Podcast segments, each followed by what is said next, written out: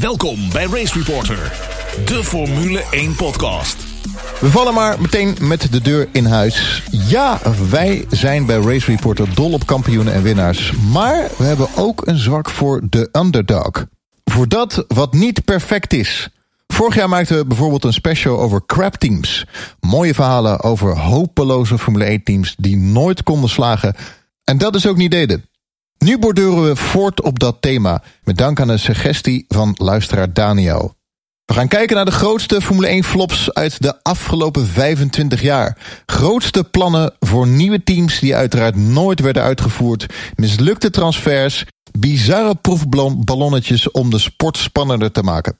En natuurlijk al die Grand Prix die nooit verreden werden. Vrijwel ieder land lanceerde ooit wel eens een wild plan om een race te organiseren. Maar dat is makkelijker gezegd dan gedaan. Bij het lijstje flops dat de Formule 1 wel hadden, zijn we bewust selectief geweest. Iedereen wist dat Yuji Ide er geen klap van kon en niemand verwachtte dat Gaston Mazepin een deuk in een Argentijns pakje boter zou rijden. Stuk voor stuk voorzetten voor open doel. Maar we werden vooral rond de eeuwwisseling getrakteerd op een aantal pijnlijke en verrassende voorbeelden van mismanagement. Ga maar na. Zagen we het echt allemaal aankomen dat Alain Prost een potentieel topteam binnen vijf jaar naar de rand van de afgrond zou brengen? Of dat de honderden miljoenen dollars van British American Tobacco zo weinig effect op de prestaties zouden hebben in 1999? Nee toch? En dan zijn er nog de meest absurde ideeën om de Formule 1 beter te maken. Vooral Bernie Ecclestone had er een handje van. Sprinklers om regenraces af te dwingen. Teams met drie auto's. Dubbele punten bij de seizoensfinale. Of wat te denken van het nieuwe kwalificatieformat dat in 2016 voor totale chaos zorgde in Melbourne. Kortom, net zoals elders in het leven gaat in de Formule 1 lang niet alles goed. De geschiedenis van de sport ligt bezaaid met gebroken dromen, geknakte ambities en mislukte initiatieven. Maar één ding is zeker, in de wereld van de Formule 1 is het nooit saai. Race Reporter, de Formule 1 podcast. Racereporter.nl Ik ben Lucas Tegen en we zitten hier met het vaste team. Het vijfde seizoen van deze podcast alweer. Charles Alvin, Jeroen Demmerdaal en Jeroen Scholten. Heren, stel je kort even voor. Ja, ik ben Charles, fulltime Formule 1 liefhebber, simracer, marketeer, uh, twitteraar, podcaster. Wauw. Denk ik. Wauw. Ja. Jeetje, jij en bent dan, druk. En dan Ja. een stukje van alles een beetje. Ik wissel het een beetje af, zeg maar. Oké. Ja, en ik ben eh, Jeroen Demmendaal. Ik ben ook eh, fulltime Formule 1 fan en eh, schrijver. En sinds kort hoofdredacteur van mijn eigen tijdschrift. Hoe heet dat? Even door even een pitch. Volgas. Volgas magazine. Leuk, leuk man. Gaat het goed? Hoe loopt hij lekker? Ja, ja, dat loopt heel lekker. Ja, ja. En eh, hartstikke veel positieve reacties. Dus eh, we waren zelfs op de tv eh, van het weekend. Oh, dus hartstikke leuk.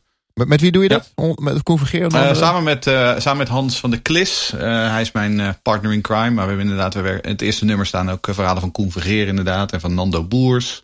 En van Rob Campus. En van mijzelf. Eh, Mooi. Nou ja. En hele mooie plaatjes. Mooie plaatjes. En mooie plaatjes, ja, van Frits van Eldik. Leuk. Ja. Mooie, mooie vent. Jeroen Schotten. Ja, en ik ben, eh, eh, nou Jeroen Schotten, dat zeg je al. En eh, ik ben eh, ja, trouwe lezer van Volgas, sinds het eerste uur. Absoluut. Hij ligt de Albert Heijn tegenwoordig, hoorde ik. ik Zag wil ik. zeggen, die gewoon bij de Albert. Heijn. Ja. En bij de Jumbo. En bij alle andere grootgutters. Vraag je, van wie is die kauwgom hier op tafel met Max? Je hebt gewoon Max kauwgom. Is dat toeval of Eh, Max nou, het kauwgom? is dat jij Max, dat Max, Supermax is het. eh. Nee, is het is toeval. Max Kauwgom. Nee, Oh. is puur toeval, ja. Oh, puur toeval. Ja. Oké. Nou jongens, we gaan... Smak, kauwgom. ja. We hebben een leuke special. En eh, nou, we zullen ongeveer op drie uur mikken. Mislukte Grand Prix. Laten we daarmee beginnen. We gaan naar de Ja. geplande Grand Prix uit 2003. Ja, want we beginnen meteen goed. Want wie er natuurlijk aan de Formule 1 denkt, die denkt meteen aan Libanon. Toch? Altijd. Allemaal? Ja, zeker. absoluut. Altijd. Ja, Ja. Maar dan niet. Ehm, ja, maar dat was een idee. Dat kwam eh, eind jaren negentig eh, door de toenmalige regering in Libanon. Die kwamen eh, daarmee op te proppen. De, ehm, je had een premier, meneer Hariri. En die wilde van Beirut een financieel, commercieel en cultureel centrum van de Arabische wereld maken. En daar hoorde natuurlijk ook een Grand Prix bij. Nou, Bernie Ecclestone die was natuurlijk hartstikke ge- aan- geïnteresseerd. Die was in die dagen al een beetje aan het, eh, aan het zoeken naar eh, hoe kunnen we nou met de Formule 1 die, eh, die, dat Midden-Oosten in. Dus ja, die vond het allemaal prachtig. En dan zou er rond de marina, zeg maar, eh, dus eh, de, de plezierhaven van, eh, van Beirut, zou er dan een stratencircuit komen. Een beetje een soort Monaco, maar dan in het Midden-Oosten. Ehm, het enige probleem is, Libanon is natuurlijk politiek niet het meest stabiele land. Ehm, en in december 1999 raakte meneer Hariri de macht kwijt. En toen uh, zijn opvolger die besloot om de corruptie aan te pakken. Oftewel vooral zijn eigen zakken te vullen. En dus gingen al die mooie plannen de ijskast in. Want uh, dat hele circuit zou gebouwd worden door een bouwfirma waar meneer Hariri de baas was. Dus nou ja, zo gaat dat in dat soort landen. Um, en vervolgens werd meneer Hariri uit zijn auto geblazen in 2005. Um, en uh, daarna hebben we eigenlijk niks meer gezien van Beirut. Uh, en de FIA gaf later de voorkeur aan Bahrein, Abu Dhabi. En die races die staan natuurlijk wel nog steeds op de kalender. Oh, iets stabieler ook, Um, dus ik. ja. Wat zei je? Iets stabieler ook, eh, volgens mij. Qua, Ietsje stabieler. Uh, Ja. ja. ietsjes meer met de harde hand ook daar. Uh, maar goed, dat is weer een, uh, een zijstraat. dat is weer een andere. Uh, maar ja, de Grand Prix van Libanon in uh, de straten van Beirut, die kwam er dus nooit. Jeetje mina, wat een teleurstelling. Jammer. Ja. Dit wordt echt een eh, podcast van alleen maar teleurstellingen. Ik nu het- al door. Gewoon. Ja. Heel verdrietig eh, wordt hiervan. En Libanon is Nou, echt dat, een valt, dat valt wel autosportland. mee hoor. Oh. Ja, ik wil dit zeggen. Echt ja. een Ja, autosportland, dat is- Libanon. Met Ja, al die coureurs Nou, en teams. Nou, grapje. eh weet je wie de Libanese roots heeft? Eh, nee. Bobby Rahal. Oh, Ja. Ah, oké. Die heeft Libanese roots. Dat is een, En eh, Graham vader Rahal? is een Libanese immigrant. Ja, Graham Rahal uiteraard ook. Oké. Maar dat is dan alweer de, alweer de dat derde zijn er alweer generatie. twee. Dat zijn er alweer twee. ja. Ja. Ja, ja. Ah. Maar hij zal in die tijden wel al Rahal hebben gegeten. Al-Rahal. Ja, Nou, meer Midden-Oosten. Ja, weer Midden-Oosten. Was eigenlijk een beetje hetzelfde. Ook een beetje in die eh, tijd van 2003, 2004. eh, de, de Grand Prix van Egypte. Was ook een kandidaat begin van deze eeuw. Ehm, niet eens de eerste, want in 1947 is er al eens een keertje een Grand Prix geweest door de straten van Gezira. Maar eh, begin 2002 werd het plan opgevat om, eh, om een race te gaan houden. eh, met op een eh, geheel nieuw te bouwen circuit. Met op de achtergrond moesten de piramides, eh, moesten de piramides te zien zijn. Vet. En eh, het circuit zou ontworpen worden in de vorm van een sphinx. Kun je nagaan, in de vorm van een sphinx. Dus een Prix van Nederland met de vorm van een molen of zo, weet je. Dat, Tulp. Met, eh, met, met in de hoofd van Asterix en Obelix. ja, echt een bizar idee. Eh, eh, maar goed, Bernie Ecclestone was de grote initiator natuurlijk. Want die wilde graag inderdaad die race in het Midden-Oosten hebben. Eh, uiteindelijk is het er niet van gekomen. Het werd Bahrein. En ik vind het eigenlijk wel goed ook. Want ik moet eerlijk zijn, ik ben wel eens in Egypte geweest. En als je daar de piramides hebt zien liggen. Dan heb ik niet het idee dat daar nou een circuit naast gebouwd moet worden, zeg maar. Dat hoort niet bij elkaar, Nee. dat moet je niet doen. Sowieso de zin Bernie Ecclestone wilde dit graag. Wordt een rode draad door Oh, deze... ik wilde het net ja, zeggen, ja. ja, Bernie, Bernie, Bernie, Bernie. deze klops voor. Ik moet wel eerlijk zeggen, want dat gaan we nu niet behandelen. Dat Bernie Ecclestone ook wel heel veel wel voor elkaar heeft gekregen. Eh, waar we nog steeds van genieten iedere dag. Maar eh, Ja, Ja, hij geniet ook nog eh, elke dag van die centjes volgens mij. denk Dus, je dat? eh, ja, Zou denk die er veel aan over hebben gehouden, denk je? Oh, hij zal het niet slecht hebben, denk ik. Oh, oké. Goed, de volgende is denk ik wel een iets bekendere. Dat is de Grand Prix van New Jersey. Oftewel eh, New York. En dit is wel een van de eh, meest bekende eh, denk ik, Formule 1 races die Bernie Ecclestone wilde. Eigenlijk een, een Formule 1 race met de skyline van Manhattan op de achtergrond. En dat spreekt ook wel aardig tot de verbeelding, eh, denk ik, voor ons. Ehm, ik heb ook een beetje gekeken. Weet je, de historie van Formule 1 in Amerika is niet altijd een van alleen successen geweest. Ook met natuurlijk de blamage op Indianapolis. En eigenlijk altijd wel eh, belangrijk dat ze ook wat meer voet aan grond gingen krijgen in Amerika met de Formule 1, eh, heb ik het idee. Ehm, we hebben natuurlijk heel wat mooie races gehad in Amerika. Maar dus, het kwam erop uit dat er vanaf 1970 was Ecclestone al bezig met een race in New York. Ehm, waarbij het eigenlijk vanaf 2012 wel echt een beetje vorm begon te krijgen. Ehm, wat, we hebben wat hebben we gehad. Eh, Watkins Glen, Long Beach, Indianapolis. Nou, nog heel veel andere races gehad en zo. Oh ja, Las, Dallas. Vegas, Las Vegas, Ja. Dallas. Ja. Maar goed, uiteindelijk eh, Circuit of the Americas is er natuurlijk nog bijgekomen, ook in 2012. Maar goed, rijden in de Big Apple, dat was gewoon een beetje de, de droom waar die echt heel dichtbij was. Maar goed, zoals met veel van deze ideeën is het bedenken één ding, maar uiteindelijk het uitvoeren en het betalen, dat, eh, dat is een tweede. Ja, en ook daar was gewoon een getouwtrek tussen de staten, burgemeesters, de promotors. eh, wie gaat het allemaal betalen? Ehm, ze wilden initieel in 2012 als nachtrace van start gaan. Nou, op zich kan ik dat wel aardig voor me zien. Maar goed, ehm, uiteindelijk nooit van de grond gekomen. Ze hadden wel uiteindelijk helemaal design. Ze hadden eh, eh, het Port Imperial Street Circuit eh, zou het allemaal gaan heten. Herman Tielke die had weer een mooie tekening gemaakt. Eh 2014 waren ze denk ik het meest dichtbij. Toen hebben ze ook over kaartverkoop gehad. Eh, je- op YouTube staat er een mooie promofilm van Red Bull die daar eh, aan het rondscheuren was en zo. Ehm, Hmm. Er waren zelfs ook omheiningen al heen gestuurd vanuit Valencia. Die waren toen eh, gestopt Oh, op de Formule ja. 1 kalender. Toen heeft volgens mij eh Ecclestone een, een deel van de kosten kwijtgescholden. En toen gezegd, nou dan wil ik die spullen eh, van jullie overnemen. Maar goed, uiteindelijk is het gewoon volledig eh, stuk gelopen en eigenlijk een hele tijd stilgebleven. Sinds de overname van Liberty. Toen waren er wel weer een paar geruchten van... zou dit misschien toch nog een keer van de grond gaan komen? Maar goed, verder dan dat is het ook nog niet gekomen. Nou, ze stonden in 13 en 14 ook op de kalender, weet ik nog. Ja, ze hebben op de voorlopige kalender aster- Met gestaan. een asterixje erachter. Ja. Ja, klopt ja. Maar goed, eh, op zich wel zonde. Ik denk dat het ook wel een eh, mooie Grand Prix had kunnen worden. Ja, juist de, de wens eh, om twee races in Amerika te organiseren. Ja, dat is er tot nu toe Ja, nog niet eh, Maar gaat wel afgekomen. gebeuren hoor, een keer. Uiteindelijk zie ik het wel gebeuren. Niet, ja. niet New Jersey misschien, maar eh, er komt nog wel een circuitje bij in Amerika. Was het niet 82 dat ze er drie hadden? Dat was Ja, dat Long je, Beach en Las Ja. Vegas Ja. en Detroit had, geloof ik. Ja, Ja. lachen. Maar goed, ja, we hebben natuurlijk IndyCar in Amerika en de Formule 1 met één race. Soms wel eens één, twee of drie dan. Maar eigenlijk wil je stabiel gewoon minimaal twee races daar, eh, daar hebben, denk ik. Het, het Ja, is, was, geen, was geen flop, maar eh, Grand Prix, hoge gebouwen, doet mij denken aan de DTM door Shanghai. Die hebben het wel gehad. Ja. En, En DTM heeft nog in Helsinki gereden ook. ja, en volgens mij ook Moskou, toch?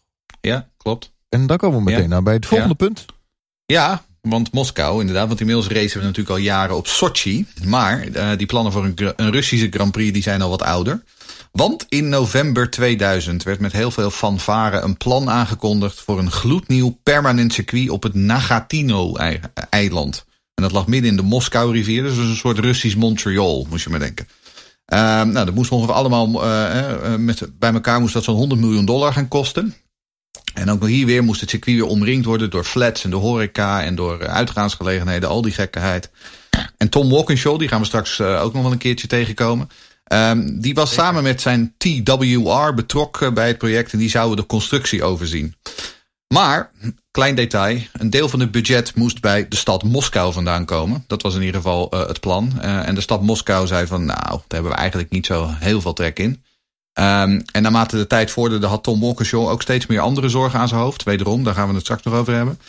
Ehm, en dus hoewel er gedurende 2001 steeds eh, werd beweerd dat de constructie nu toch echt ieder moment kon beginnen op het eiland, eh, gebeurde er bar weinig. En in september 2002 kwam het definitieve besluit. Helaas, geen circuit. En dat was het einde van de Grand Prix in Moskou. Maar gelukkig hebben we nu Gelukkig. het wereld, wereldcircuit, het ge- de geweldige baan Sochi. Zo Ja. fijn. Dus Weer alles is goed gekomen. En weer het land vol met autosportliefhebbers. Misschien moeten we ook een, eh, een podcast gaan doen over dingen die niet geflopt zijn. Die we eigenlijk wel graag geflopt hadden zien. Eh, ja, ja, exact. Ja, dit gaat over een mislukte Grand Prix. Maar dan eentje die Grand Prix die wel gelukt zijn, maar eigenlijk Ja. hadden moeten mislukken. Ja. En dat wordt dan een Ja. podcast over Formule 1 uur lang. Met ja, Jeroen. dat wordt Ja, een flopcast voor dat. Ja. Dat was hem. Grand Prix van China. Ja, China, ja, die hebben we natuurlijk wel. De Grand Ja. Prix van China. Op zich is die niet geflopt, want die is in Shanghai natuurlijk. Eh, maar van origine zou die zijn op het circuit van, eh, van Zhuhai. Vanaf 1995, toen waren er eh, concrete plannen voor de aanleg van een permanent circuit daar. En dat zou het eerste circuit in, in China zijn geweest. Dat is een vrij nieuwe, nieuwe stad in de buurt van Hongkong.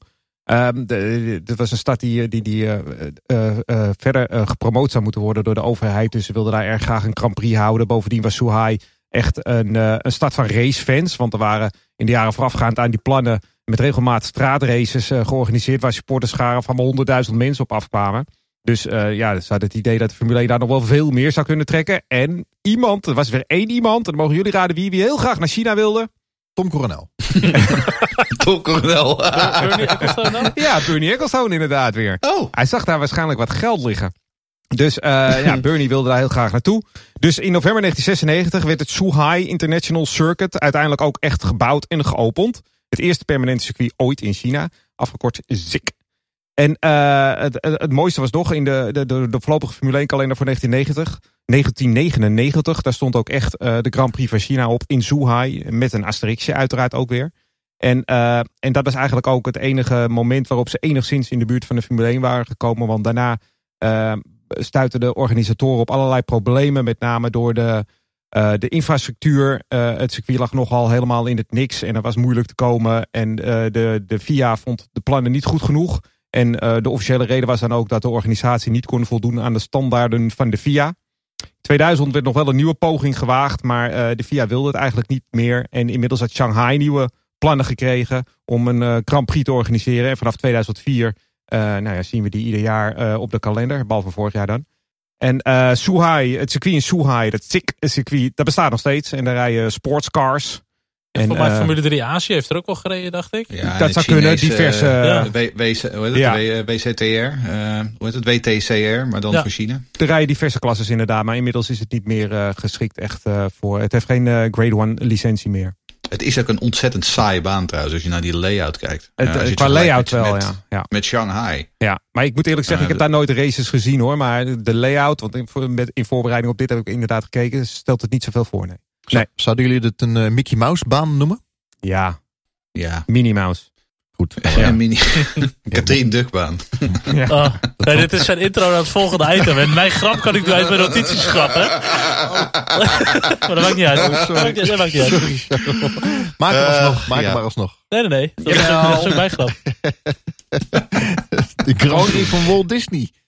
Ja, nou ja, we hadden het, eh, het eerder al over eh, ehm, een Grand Prix eh, bij de piramide in Egypte. Nou, ehm, Bernie Ecclestone was niks te gek. Dus die kwam ergens halverwege jaren negentig. Ons commerciële genie, die bleef maar zoeken naar een nieuwe locatie voor de Amerikaanse Grand Prix. Vooral nadat Phoenix echt gewoon een, een drama was geworden. En dus in 1994 en 1995 waren er volgens de geruchtenmolen serieuze gesprekken om een Grand Prix in Walt Disney World te organiseren. Nou, hoe gaat dat dan? Nou, dan zouden de deels eh, de toegangswegen naar eh, Walt Disney World gebruikt worden. Eh, dat ligt ergens bij Orlando in de buurt. En dan zou er ook nog deels een, een permanent circuitgedeelte gebouwd worden. Een beetje als Spa-Francorchamps, zeg maar. Nou ja, maar ook dit weer. Deze gesprekken die, die liepen vast. En de, de Formule 1 racete tot nog toe nooit in Florida. Maar Walt Disney World kreeg wel een racebaan. Ehm, want dat werd alleen een oval. De Walt Disney World Speedway. Ehm, waar de allereerste race in de Indy Racing League in eh, 1996 verreden werd. Eh, daarna volgden er nog vier races. Onze alle Arie Luijendijk startte in 1997 zelfs vanaf de eerste startrij. Maar de race van 2000 was de laatste. En in 2015 ging de Walt Disney World Speedway tegen de vlakte omdat er nieuwe parkeerplaatsen bij Walt Disney World gebouwd moesten worden. Eh, en dus was die baan verdw- verdwenen. En Bernie Ecclestone, nou, die bleef rustig doorzoeken in de VS. En die was ook nog niet uitgepraat met Disney. Zoals we uit de volgende twee items op de lijst wel gaan horen. Nee, dat is de, de Grand Prix van Las Vegas is dat. Ja, inderdaad. Want ook weer een droomlocatie van, eh, van Bernie, inderdaad. Las Vegas natuurlijk. Hè, de, het gokkersmekka in de woestijn van Nevada. Eh, eerste poging eh, van, van eh, de Formule 1 om daar al te rijden was natuurlijk al in 1980 geweest. Hè, op de parkeerplaats van Caesars Palace. Jeroen kent het nog wel. Prachtig circuit. Wereldbaan. Wereldbaan. Echt een schitterende baan. Nee, dat was een, eh, een waardeloze eh, race op de parkeerplaats. Het was ook godverziekend heet die dagen. En het was echt een flop. Er kwam ook geen enkel publiek op af. En het hotel heeft uiteindelijk ook heel veel eh, geld verloren op die, eh, op die races. Dus die eh, wilde daar al heel snel mee stoppen. Maar het idee om in Vegas eh, te, te rijden was natuurlijk heel aanlokkelijk. Hè, want het is echt een uh, glamourstad hoort. Hè, gewoon bij de Formule 1 er zit veel geld in. Dus ja, dan, uh, dat maakt het heel erg geschikt. Uh, bovendien was het natuurlijk Bernie een doorn in het oog. Dat in midden jaren 90 was er eigenlijk geen Amerikaanse Grand Prix meer.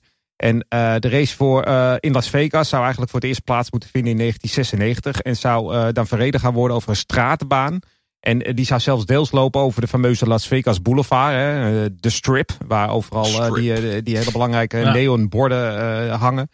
Uh, probleem was natuurlijk wel dat de stad dan afgesloten zou moeten worden voor, voor enkele dagen. En, en, en de casino's die zouden dat natuurlijk niet heel erg leuk vinden. Dus werd het plan bedacht om iedereen die in Las Vegas dat weekend zou, uh, uh, een hotelkamer zou boeken. Die zou ook gratis een toegang tot de race krijgen. En dat was dan meteen de dubbelslag. Want niet alleen zouden de casino's dan akkoord gaan. Maar de 10.000 hotelkamers in Las Vegas zouden natuurlijk een grote opkomst garanderen. Hm. En uh, de, de race zou moeten plaatsvinden uh, uh, rond Veterans Day op 11 november. Dat is in Amerika dan een belangrijke feestdag. en daar zou het, de, de, de traditiegetrouw zit het dan altijd bomvol in Las Vegas. het zou daarmee ook meteen de slotrace van 1996 zijn geworden. Dus Damon Hill is wereldkampioen geworden in 1997. Had hij eigenlijk in Las Vegas moeten doen. Helaas. Uh, maar goed, er waren wat meer problemen. Want uh, het opzetten van het straatcircuit zelf zou natuurlijk weken kosten. En in die weken zou uh, de casino's behoorlijke verliezen moeten gaan dragen. Die wilden de gok niet nemen, zeker? Die wilden de gok niet nemen. nou, ik ga weer een, een, een grap. Nice. sorry. Nee, maar de casino's zouden weken dicht moeten. Dat vonden ze niet leuk. En lokale zakenlui die vroegen zich eigenlijk af waarom Las Vegas de Formule 1 zou nodig hebben. Want de stad trekt uit zichzelf al, al tientallen miljoenen toeristen per jaar. Dus dat heeft heel weinig zin, vonden zij.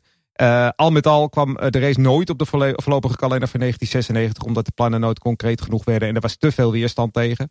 Of het idee definitief van de baan is, nou wellicht niet. Want wat ook de nieuwe eigenaren van de Formule 1 weer, Liberty Media, die willen heel graag een race in Las Vegas zien. Dus ik denk als wij over 20 jaar een nieuwe podcast over dit onderwerp opnemen, dan kunnen we Bernie Ecclestone schrappen. Maar dan kunnen we continu over Liberty Media en hun geflopte races gaan beginnen. Vind ik een leuke titel voor de podcast van de baan. Is ook. Gaan, we- gaan we, gaan over discussiëren. Nou, want er is wel degelijk een stratenrace geweest in eh, Las Vegas. In 2007. In de Champ Cars.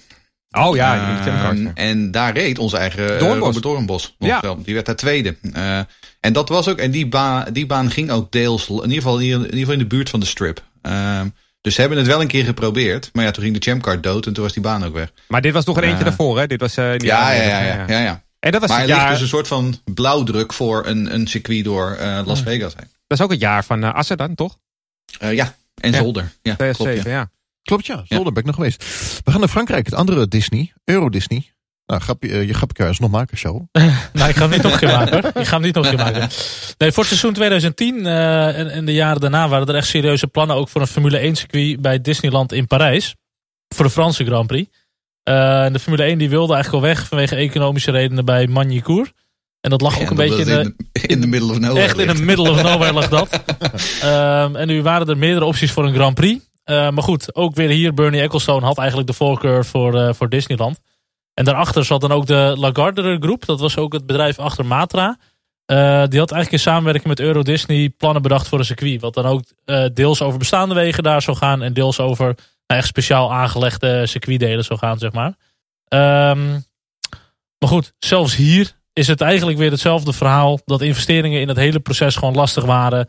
Er moest nog maar ongeveer 31 miljoen dollar worden gevonden. Ehm, en ook daar was gewoon al heel snel getouwtrek tussen de eigenaar van Disney Park Parijs. Die vond dat de overheid ook een eh, duit in het zakje moest doen. Ehm, nou, denk maar niet dat de Formule 1 ook eh, gratis races gaat weggeven. Of dat Bernie het voor niks doet. Dus uiteindelijk is het ook gewoon vastgelopen op de financiering. Ehm, wat eigenlijk wel zonde is. Want het is denk ik helemaal niet zo'n super slechte locatie. Qua hotels, qua infrastructuur, dat soort dingen. Het is best wel een leuk eh, topic. Nou, inderdaad voor de Mickey Mouse baan. Het is Eh, met heel veel van dit soort ideeën. Het, eh, je, je, ziet waar het idee vandaan komt. Ja. Hè, Een, een, een Grand Prix bij de, bij de piramides. Een Grand Prix in Las Vegas. Een Grand Prix in Disney World. Ik, ik, ik zie waar het idee vandaan komt. Maar dan loopt het vast, vaak vast zeg maar, op de realiteit.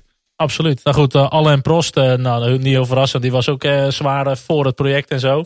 Die vond, vond het een nationaal belang dat er een Grand Prix bleef, zeg maar. Goed, uiteindelijk is zijn beste, beste tijd geen Formule 1 race in Frankrijk geweest tussen 2009 en 2017. Ja, en daarna hebben we natuurlijk Paul Ricciardo voor teruggekregen. Dus of we daar nou heel gelukkig van worden, weet ik ook niet helemaal. Prachtig. Nou, maar je ziet het wel wat Jeroen zegt. Je ziet heel veel dat ze uh, een race ergens neer, neer, willen leggen waar de omgeving heel mooi is. En waar de heel karakteristieke omgeving is. Maar je moet gewoon races gaan organiseren op goede circuits. Ja. En mm. dat, dat is veel makkelijker te organiseren. En dat, dan komt het veel makkelijker ja, ook de los. Imola's, de Red Bull Rings. Ja. Je op en af. Maar je hebt ook... Nou, ik had ook het idee dat juist in de jaren 90, begin jaren 2000, had je echt zo'n wildgroei. Zoals we ook in de introductie al zeiden. Dat eigenlijk ja. ieder land op de planeet wilde wel een Grand Prix hebben. Ja. Ik heb het idee dat dat nu een beetje minder geworden is, zeg maar. Juist omdat het ook, Gelukkig. omdat nu... Ja. Het, het, kost A veel meer geld. Dus ik denk ook dat gewoon veel meer regeringen zeggen van, nou, we beginnen er niet eens aan. Um, en B ook dat, dat het, de, de professionalisering natuurlijk die gewoon toegenomen is. Ah, had ook een beetje te maken met de globalisering, toch? Want we hadden heel veel circuits echt Ja, in Europa ja, ja, toen. En toen had Bernie het idee van we gaan meer... uh, Naar Azië en naar het Midden-Oosten. Ja, ja, maar dat nee, is, dat is absoluut waar. Daar zijn ook wel een aantal dingen gekomen, maar zoals China en Bahrein en Abu Dhabi. Maar dat zijn wel normale circuits. Er loopt geen circuit langs, een, uh, uh, langs de piramide van Egypte of zo. Weet je? Dat, nee, dat zijn idiote ideeën dat je denkt, ja... Ja, uiteindelijk wil je natuurlijk sowieso permanente circuits. Die moeten ook wel gewoon levensvatbaarheid hebben. Dat zie je ook met de Zandvoort. Wat er gebeurt aan evenementen, andere races. Ja. Mm. In het Midden-Oosten en zo. Ja, die hebben gewoon zoveel geld. Dat maakt er helemaal niks uit als het circuit ernaast stil ligt, bewijs van. Goed, je ziet wel, en dat is misschien niet een populair topic hier, maar de Formule E, die doet ook gewoon in steden races wat, wat rijden. Dat? Nou, dat zijn natuurlijk niet de meest aantrekkelijke uh, circuits, vind ik. Maar goed, je ziet wel dat zij toch in een, in een, uh, in een drukke stad wel een race kunnen organiseren. Dus ja, er zullen nog genoeg initiatieven weer uh, gaan komen. Ik heb een idee. Uh, dus ik heb het laatst op, op Twitter gepost. Charles, jij bent simracer. Over een, mijn, ik doe even niet een, een complot, maar een voorspelling. uh, ooit kunnen wij een, op Google Maps kan je een parcoursje uitstippelen. En dan kun je met je VR-bril je eigen simrace gaan organiseren. Dus de Grand Prix van Schagen kan je bijvoorbeeld doen. Ja, dat, dat, dat, dat, gaat ooit kunnen. Je hebt al Mario Kart Live. Dan kun je al realiteit met eh, Ja, fictie met elkaar mengen. Lijkt mij super gaaf. Maar dat doen ze in tof. Formule E ook toch? Met, met die Mario Kart-achtige power boost. Dus Ja, ja, Ja, maar, augmented maar dan kan jij dus, zo, dan kan jij ja. dus je, je kiest dan een dorp uit en dan doe je met een pen, eh, trek je een lijntje. Een soort, soort, net een soort GTA, die bouwen ook gewoon hele steden na Ja, bijna volgens Want mij. je hebt natuurlijk ook Google Street View, 360 graden. Dus dat- Ja. Ja. en nou ja, je hebt natuurlijk ook in, eh, was het de Gran Turismo, waar je je eigen circuit eh, eh, design had, zeg maar. Dan kon je je eigen ehm, Ja. circuit eh, ontwerpen en dan vervolgens kon je daar zelf dan op gaan rijden. ja, dat is toch cool? Ik kan Ja, niet wachten. ja, het kan is niet geen wachten gek idee, het er is. Maar Welk zouden we dan willen maken van degene die we Ja. nu hebben gehad? Schagen. Nou, ik wil dat, Nee, ik wil dat- zeggen, ik wil dat dorpsplein op Schagen, daar wil ik, eh, daar wil Ik dacht toch wel aan Egypte dan eigenlijk. Ja, toch wel bij die Oh, jij wilt toch wel In de Egypte? vorm van de Sphinx wil je racen. Zeker. Ja. zeker ja. Dat lijkt me ook wel heel leuk, ja. Dan graftomben in. En dan Ja. kom je er aan de andere kant er weer uit. Ja, Langs zo'n oké. dode farao. idee. Tot zover de flopbanen. We gaan een kijkje nemen naar de mislukte teams rond de eeuwwisseling. Ja, en we beginnen met Arrows. Dat is eigenlijk niet echt een heel mislukt team, want die hebben wel twintig jaar bestaan. Maar eh, rond de eeuwwisseling maakten ze er wel echt een potje van. Eh, en we pakken hem op bij eh, Prins Malik Ado Ibrahim. En eh, de, de episode... Ja, T-minus wordt dan geroepen inderdaad. Ja, dat is ook een heel mooi idee geweest, kom ik zo op. Eh, 1999 is het. Eh, Tom Coronel heeft zojuist getest in de Arrows volgens mij. Klopt. En het team bestaat aan 20 jaar, heeft nog nooit een race gewonnen. Eh, en ondanks dat het team in al die jaren regelmatig van eigenaar eh, veranderde, eh, is het eigenlijk altijd een beetje een armlastig team gebleven. Op dat moment is de eigenaar eh, Tom Walkinshaw, al eerder genoemd, eh, van TWR. Eh, een man die echt absoluut gepokt en gemazeld is in de, in de racerij, maar die eigenlijk ehm, in deze episode eigenlijk het, eh, het, het water zo, eh, zo hoog aan de lippen had staan dat het toch een beetje, dat hij zich eigenlijk een beetje in de maling laten nemen door Prins Malik. Maar hij, was, eh, hij, hij zat bij het team Benetton. Hij zat uiteindelijk, hij zat voorheen, Ja, eh, en zat hij daarna- onder meer en bij Benetton. Ligier. Ja, en daar heeft hij toen had in ook- 96 nam die, nam die, nam die footwork over. En dat werd toen inderdaad weer Arrows. Maar hij had ook nog zijn eigen sportteam, zeg maar. In, Ja, in- TWR. Ja, ja, bij BTCC, WTC, hij. Ja, daar heeft hij ook. Hij heeft allerlei raceklasses gereden. Ja, en eh, Jag- de Jaguars toch in Le Mans, geloof ik? En in de Formule 1 had hij inderdaad al ervaring met Benetton. In de jaren van Schumacher zat hij daar. En de, Hij heeft echt wel veel gedaan dan. Want hij komt bij mij ook bij Heel veel, Dart, ja. eh, Ja, bij Phoenix veel komt hij weer terug. Maar overal, Hij runde geloof ik, eh, hij runde volgens mij Volvo ook in, eh, in, in BTCC. Klopt. Daarom is eigenlijk ook een Dat beetje ongelooflijk dat hij dit verhaal dat, je, zo, dat hij zich zo in de maling heeft laten nemen door Ja. iemand. Eh, want, want hij wist echt wel hoe het spel gespeeld moest worden. Maar goed, hij had heel veel geld nodig en dan maak je rare, rare beslissingen af en toe. Eh, want na, eh, na Minardi is de Arrows op dat moment het meest armlastige team op de grid. En dan staat daar ineens prins Malik Ado Ibrahim. En dat is een heuse prins uit Nigeria. Nou goed, is de term eh, prins is in Nigeria net even anders dan bij ons. Hè? Want ze hebben daar allerlei stammen. Wij hebben hier één stam, hè? Jaapstam. Maar zij hebben daar talloze stammen. Met ieder hun eigen royalty. En prins Malik is dus een prins van de Ikbira-stam. En dat was naar eigen zeggen, eh, zoals alles ze Malik... Huh? Die kent ze niet. Ja, wie kent ze niet? Maar ja, goed, het was naar eigen zeggen. En Malik, die, die, die was altijd, alles was naar eigen zeggen. Eh, zou hij dus eh, een, een prins zijn van die stam. En hij zou onder een pseudoniem zelfs hebben deelgenomen ooit aan Le Mans, de 24 uren van Le Mans. En opgegroeid zijn op een Britse kostschool. En dat is allemaal uiteraard naar eigen zeggen. Want ja, is dit de voorganger van al die spammailtjes die hij altijd krijgt? Dat een of andere rijke prins jou e-mailt dat hij de loterij heeft gewonnen of zo. Dat zou zomaar je kunnen, hij leeft nog steeds. Ja, dus dat, weet. dat en de voorloper van, eh, Rich, eh, van Rich Energy, William Oh ja. Story. Ook, ja, Want William ja. Story is een amateur vergeleken bij deze man. Ja, dit, dit, dit is echt een. eh, ja, hoewel, eh, ik hoorde dat, dat William Story nu. volgend jaar gaat hij nu een team overnemen. hè? Ja, Dus, en nu schijnt het volgend jaar opeens dus te de zijn. ja. story van William Story is ook nog niet afgelopen. Dus we moeten nog wel wat, kansen geven. Wie weet komt hij ooit op hetzelfde niveau als Prins Malik. Maar goed, doorgaat over de eh, familie van Malik. Die zou een eh, vermogen hebben verdiend in olie en in real estate en in communica- telecommunicatie. Die zouden bakken vol met geld hebben. Maar hoe het ook zij, Prins Malik weet Walkinshaw te overtuigen. Koopt zichzelf voor miljoenen dollars in. Voor 20% van de aandelen van, eh, van Arrows. En niet veel later zien we op de zijkant. Inderdaad, Jeroen, wat staat er op de zijkant? Jij zei hem al. T-minus. T-minus. En een nummertje eronder. En een nummertje eronder. Overigens prachtige auto. Hè? Die oranje-zwarte Arrows. eh, waar waar Oh, een jaar later ook eh, Jos in zou rijden. Ja. En dat staat inderdaad op de sidepods van de Arrows. En eh, het idee was dat T-minus een universele merknaam zou, zou worden. Onder welke allerlei producten van diverse fabrikanten verkocht zouden kunnen worden. En die producten zouden allemaal mee profiteren van de wereldwijde bekende merknaam T-minus. Dat was een beetje het idee eh, van eh, Prins Malik daarachter. En al die overwinningen van Tora Takagi natuurlijk. Eh, uiteraard. En al die overwinningen die Arrows natuurlijk allemaal zou gaan behalen.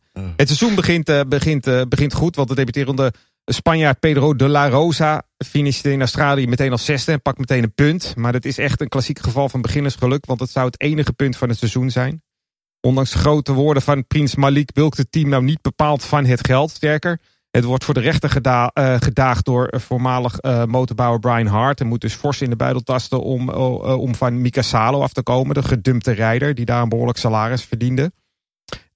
er moet echter weldra geld binnenkomen. Want Prins Malik zou het geld van zijn 20% eigenaarschap voldoen in juli van dat jaar. Juli van 1999. Maar er komt helemaal nooit geld. Want het idee achter T-Minus blijkt een flop te zijn. En er komt helemaal geen geld op binnen. En bovendien het geld van uh, wat zijn familie zou hebben van de telecommunicatie en al dat soort dingen meer.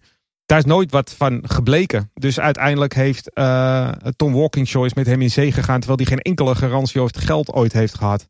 En in het weekend van de Hongaarse Grand Prix, dat is medio augustus, valt bij Prins Malik, uh, valt Prins Malik op omdat hij afwezig is op de grid. En wat iedereen ook probeert, hij neemt zijn telefoon niet op, hij is verdwenen. En Walkingshaw weigert vragen te beantwoorden, maar en enkele races later verdwijnt dan ook ineens T- van de sidepods af. En dan weet iedereen eigenlijk wel een beetje hoe het zit. De ervaren rot Tom Walkingshaw is eigenlijk gewoon opgelicht door, uh, door Prins Malik.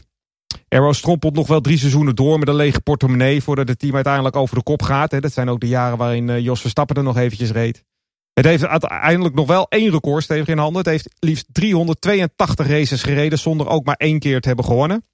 En Prins Malik, nou, die gaat gewoon door met de boel opbelichten. Hij wordt uh, in 2008 gearresteerd in Texas omdat hij 750.000 dollar zou hebben verdonkere maand dat aan hem gegeven was door de vader van het jonge NASCAR-talent Robert Richardson Jr. Met het geld zou Malik zijn zoon moeten begeleiden, maar hij, uh, hij verbrast het geld en uh, belandt in de gevangenis. En nou ja, dat is eigenlijk het verhaal van Arrows en prins Malik Ado Ibrahim uit Nigeria. Van de Weet je die stam ook wel? De Ikbira-stam. Goed onthouden, jongens. Ja, vergeet maar ja, het probleem is in Nigeria, je hebt, wat is het, 350 verschillende stammen. Dus dan heb je ook 350 ja, heel veel, verschillende prinsen. In ieder geval ja, minst. Zeker. Ja. Maar het was wel een, uh, een kleurrijke periode in de Formule 1. Want je had natuurlijk uh, dit soort mannen. En je had uh, Tom Walkingshaw zelf was ook kleurrijk. En het was, het was wel een hele leuke tijd. Als je denkt dat dat uh, uh, het verhaal was, het einde van het verhaal voor Arrows, dan gaan we nog even door. En dan naar het jaar 2000 tot en met 2002. Ja, want inderdaad, na het vertrek van onze grote prins Malik had Arrows natuurlijk helemaal geen centen over. Want Malik had wel één goed ding gedaan. Hij had Arrows in contact gebracht met een investeringsfonds uit Groot-Brittannië, namelijk Morgan Grenfell. En Morgan Grenfell dat investeerde 60 miljoen dollar in het team. En um, kreeg daardoor, daarvoor ook een meerderheid van de aandelen. Dus Tom Walkinshaw was niet meer meerderheidsaandeelhouder in Arrows. Um, maar begin 2000 um, ehm, is er eigenlijk uh, is er nog een klein beetje geld over van dat investeringsfonds. Maar gedurende 1999, wat uh, Jeroen net vertelt, uh, verliest Arrows ongeveer een miljoen dollar per week. wat op zich wow. niet echt heel erg bevorderlijk is voor de bedrijfsvoering. En uh, de La Rosa, die heeft een sponsor Repsol. Dat is een, uh, een Spaans uh, oliefonds. en die leveren ook nog wel wat miljoen op. Nog steeds hè, actief in de MotoGP. Ja, ja. exact ja. ja. Maar het probleem is, voor 2000 heeft Tom Walkinshaw een contract getekend met Supertech. En dat kennen we nog wel. Dat waren die goede Supertech, die oude Renault motoren... waar, of, waar, waar, waar Jos Verstappen toch nog wel mee gescoord heeft. Een aantal keer gedurende 2000. Probleem was, die waren niet gratis, want die kosten zo'n 16 miljoen dollar per seizoen. Nou, die 16 miljoen dollar die heeft Tom Walkinshaw op dat moment niet. Dus, uh, begin 2000, uh, want Tom Walkinshaw uh, was ook gewoon een schuinsmarcheerder. Die biedt drie bedrijven tegelijkertijd aan om titelsponsor te worden. Um, dat is namelijk Eurobet, eigendom van de eerder genoemde investeringsfonds. Dat is Cello, de Nederlandse kabelmaatschappij. En dat is het Franse telecombedrijf Orange. Um, en natuurlijk, omdat ze allemaal het aanbod krijgen om titelsponsor te worden, zeggen ze allemaal: ja hoor, dat willen wij wel. Nou ja, oftewel, Tom Walkinshaw heeft een probleem, want hij heeft nu drie titelsponsors, terwijl hij er eigenlijk maar eentje nodig heeft. Um, en dus, uh, uh, wat, doet, wat doet? Nou, die gaat gewoon kijken wie biedt er het meest. Nou, dat wordt Orange. En dus krijgt Orange de titelsponsor deal. Um, maar goed, Urbet en Cello, die zijn natuurlijk volledig pist. Nou, wat blijkt? Um, Jos Verstappen, die, die is net vastgelegd, zeg maar. En dat wordt een beetje, zeg maar, het douceurtje voor uh, Cello. Van, jullie krijgen toch een Nederlander als, uh, als kopman van het team. En Eurobet wordt door dit, het eerdere door het investeringsfonds Morgan Grenfell overgehaald om, om aan te blijven. Um, nou ja, en sportief gezien gaat het eigenlijk best goed in 2000. Want op het eerste gezicht lijkt die Arrows zit vol met stickers en het gaat hartstikke goed. En ze scoren 7 WK-punten. Jos Verstappen die, wordt, die rijdt die geweldige Grand Prix in Canada en, in, en in Italië. Um, en ze halen, ja, absoluut. En ze halen samen 7 WK-punten. Um, en ze worden zevende in het WK constructeurs. Dus je denkt, nou, dat, het wordt best wel wat. Maar goed, die supertechs die zijn veel te duur. En dus sluit Walkinshaw uh, in het midden van 2000 een deal voor Asiatech motoren. Nou, wat zijn Asiatech motoren? Dat zijn de voormalige motoren van Peugeot. Uh, en er is een Aziatisch bedrijf die heeft die dingen gekocht. En die belooft gouden bergen. En die zegt, we gaan ze helemaal doorontwikkelen. En het worden de beste motoren in de wereld. Alleen dat was niet zo. Um, dus eind 2000. Um, ehm, het voordeel is wel van die Asiatech motoren is dat ze gratis zijn. Uh, dus hij hoeft, er, hoeft er niet voor te betalen. Nou, wat doet Walkinshaw vervolgens? Eind 2000 zegt hij dat Verstappen en de La Rosa allebei mogen aanblijven voor 2001. Nou, wat betreft Jos Verstappen klopt dat, dat weten we. Want zoals uh, Lucas net meldt, um, Verstappen scoort zelfs een punt op de Red Bull ring, gaat hartstikke goed. Maar de La Rosa die wordt begin 2001 roemloos gedumpt... omdat Enrique Bernoldi opeens met 12 miljoen aan Red Bull dollars onder zijn arm binnenloopt. Um, en uiteraard wordt Repsol die denkt vervolgens van ja, nou dan vertrekken wij ook. En Eurobet zegt vervolgens wij stoppen er ook mee. Maar in Melbourne in 2001 verschijnt er een nieuwe Arrows op de grid. En daar zitten Jos Verstappen en Enrique Bernoldi. Die zitten uh, met z'n tweeën voor hun pitbox. En er staat een hele grote Eurobet sticker op die Arrows. Uh, Eurobet stuurt een persbericht uit en zegt... wij zijn helemaal geen sponsors meer. Die stickers die staan zonder toestemming op onze auto. Um, maar Arrows die zegt... nee hoor, Eurobet heeft voor drie jaar getekend. Um, en dus slepen ze Eurobet voor het gerecht. En claimen 30 miljoen dollar. Um, wat ook opmerkelijk is... is dat Arrows ook zijn hoofdaandeelhouder Morgan Grenfell... dat investeringsfonds voor de rechter sleept... en zegt dat hij samen met Eurobet onder één hoedje speelt. Oftewel, het was heel erg gezellig in de pitbox bij Arrows in 2001. um, in juni 2001, uh, Arrows kondigt aan dat het in 2002 met Cosworths gaat rijden. Niet meer de Asiatex. Um, het probleem is ook, ze zijn niet gratis. Want die Cosworths die kosten 20 miljoen per jaar. Nou, en de grote vraag is, waar gaan dan die centen weer vandaan komen? Um, Weten we niet. Maar uh, Jos Verstappen in augustus 2001, die, die tekent een nieuw contract voor 2002. Um, ehm, en Bernoldi die blijft ook. Um, en daar is Jos helemaal niet blij mee, want dit is uh, de periode waarin Jos Verstappen de befaamde uitspraak doet. Dit is mijn slechtste teamgenoot ooit. Omdat Enrique Bernoldi uh, nooit data deelt en eigenlijk meer uitkwalificeert dan niet. oftewel hartstikke gezellig. Um, en in februari 2002, want we dachten allemaal dat Jos Verstappen in 2002 ook voor zou rijden. Nee, Heinz Harald Frentzen wordt opeens aangekondigd als nieuw kopman. En Jos Verstappen wordt roemloos ontslagen. Hij is de zoveelste. Na Salo en de La Rosa weer contractbreuk. Um, en het voordeel voor Walkinshaw is dat Frentzen geen salaris krijgt. En dat is dus de reden dat hij vooral Frentzen wil, wil hebben. Want Frentzen die rijdt op een soort van prestatiecontract. En Bernoldi heeft nog steeds een Red Bull centen, dus die mag blijven. Nou ja, en dan uh, in de zomer van 2002 uh, doet Walkinshaw eigenlijk uh, hetgene wat hem helemaal de das om doet. hij besluit, en dit is echt firmalist en bedrog. Hij besluit op de, in een belastingparadijs, de British Virgin Islands, creëert hij een nieuwe holding company. dat is gewoon een postbusbedrijf. En hij tilt het hele, alle assets van Arrows tilt hij over in die holding company. Zonder dat hij daar dat Britse investeringsfonds over, uh, van op de hoogte brengt. Oftewel, die hebben opeens um, een meerderheidsaandeel in een lege huls. Nou, uiteraard zijn die jongens daar niet blij mee. Zij slepen vervolgens Tom Mogishow voor de rechter. Tom Mogishow die krijgt uh, van die rechter flink op zijn vingers. En per Frankrijk um, is um, eigenlijk Arrows op sterven na dood. Dat is de, dat befaamde weekend waarin ze nog één rondje rijden in de kwalificatie. Om zo uh, toch nog uh, voor, formeel te voldoen aan hun deelnameplicht. Vervolgens kwalificeren ze zich, ja. niet, ja. ja kwalificeren ja. ze zich niet voor de race. Uh, en per Hongarije is Arrows helemaal verdwenen uit de Formule 1. Zonde hè? Dus, Echt zonde. Ja. ja. is mooi naam. Dit, dit is voor mij echt de begintijd van de Formule 1. Jos Stappen en Arrows, dat is dat begon. Maar toen kreeg ik natuurlijk niks mee van het politieke spel. Ja, het enige nee. wat je zag was een beetje tv en iets in de krant. Maar wat tof dat er zo'n verhaal achter zit ook. Nou, ik kwam hier ook dus later pas achter. Want het lijkt namelijk, nogmaals, die, die auto zat onder de stickers. Dus je zou denken dat ze zwommen in het sponsorgeld. Maar dat was dus helemaal niet zo. Hij was dus continu gewoon, zeg maar, met nieuwe, uh, met nieuwe deals... was hij gewoon uh, gaten aan het dichten, zeg maar, die hij van tevoren al had. het is nooit wat geweest onder Walking Show eigenlijk. Hij heeft natuurlijk eerder, hè, eerder in de 97 trok hij natuurlijk Damon aan. En toen had hij al grootse plannen om dat uit te gaan Ja. bouwen. Maar daar is nooit echt wat van gekomen. Maar, maar toch mooie races gezien. Eh, eh, eh, Jos in de Arrows die voor Hakkini reed in de regen.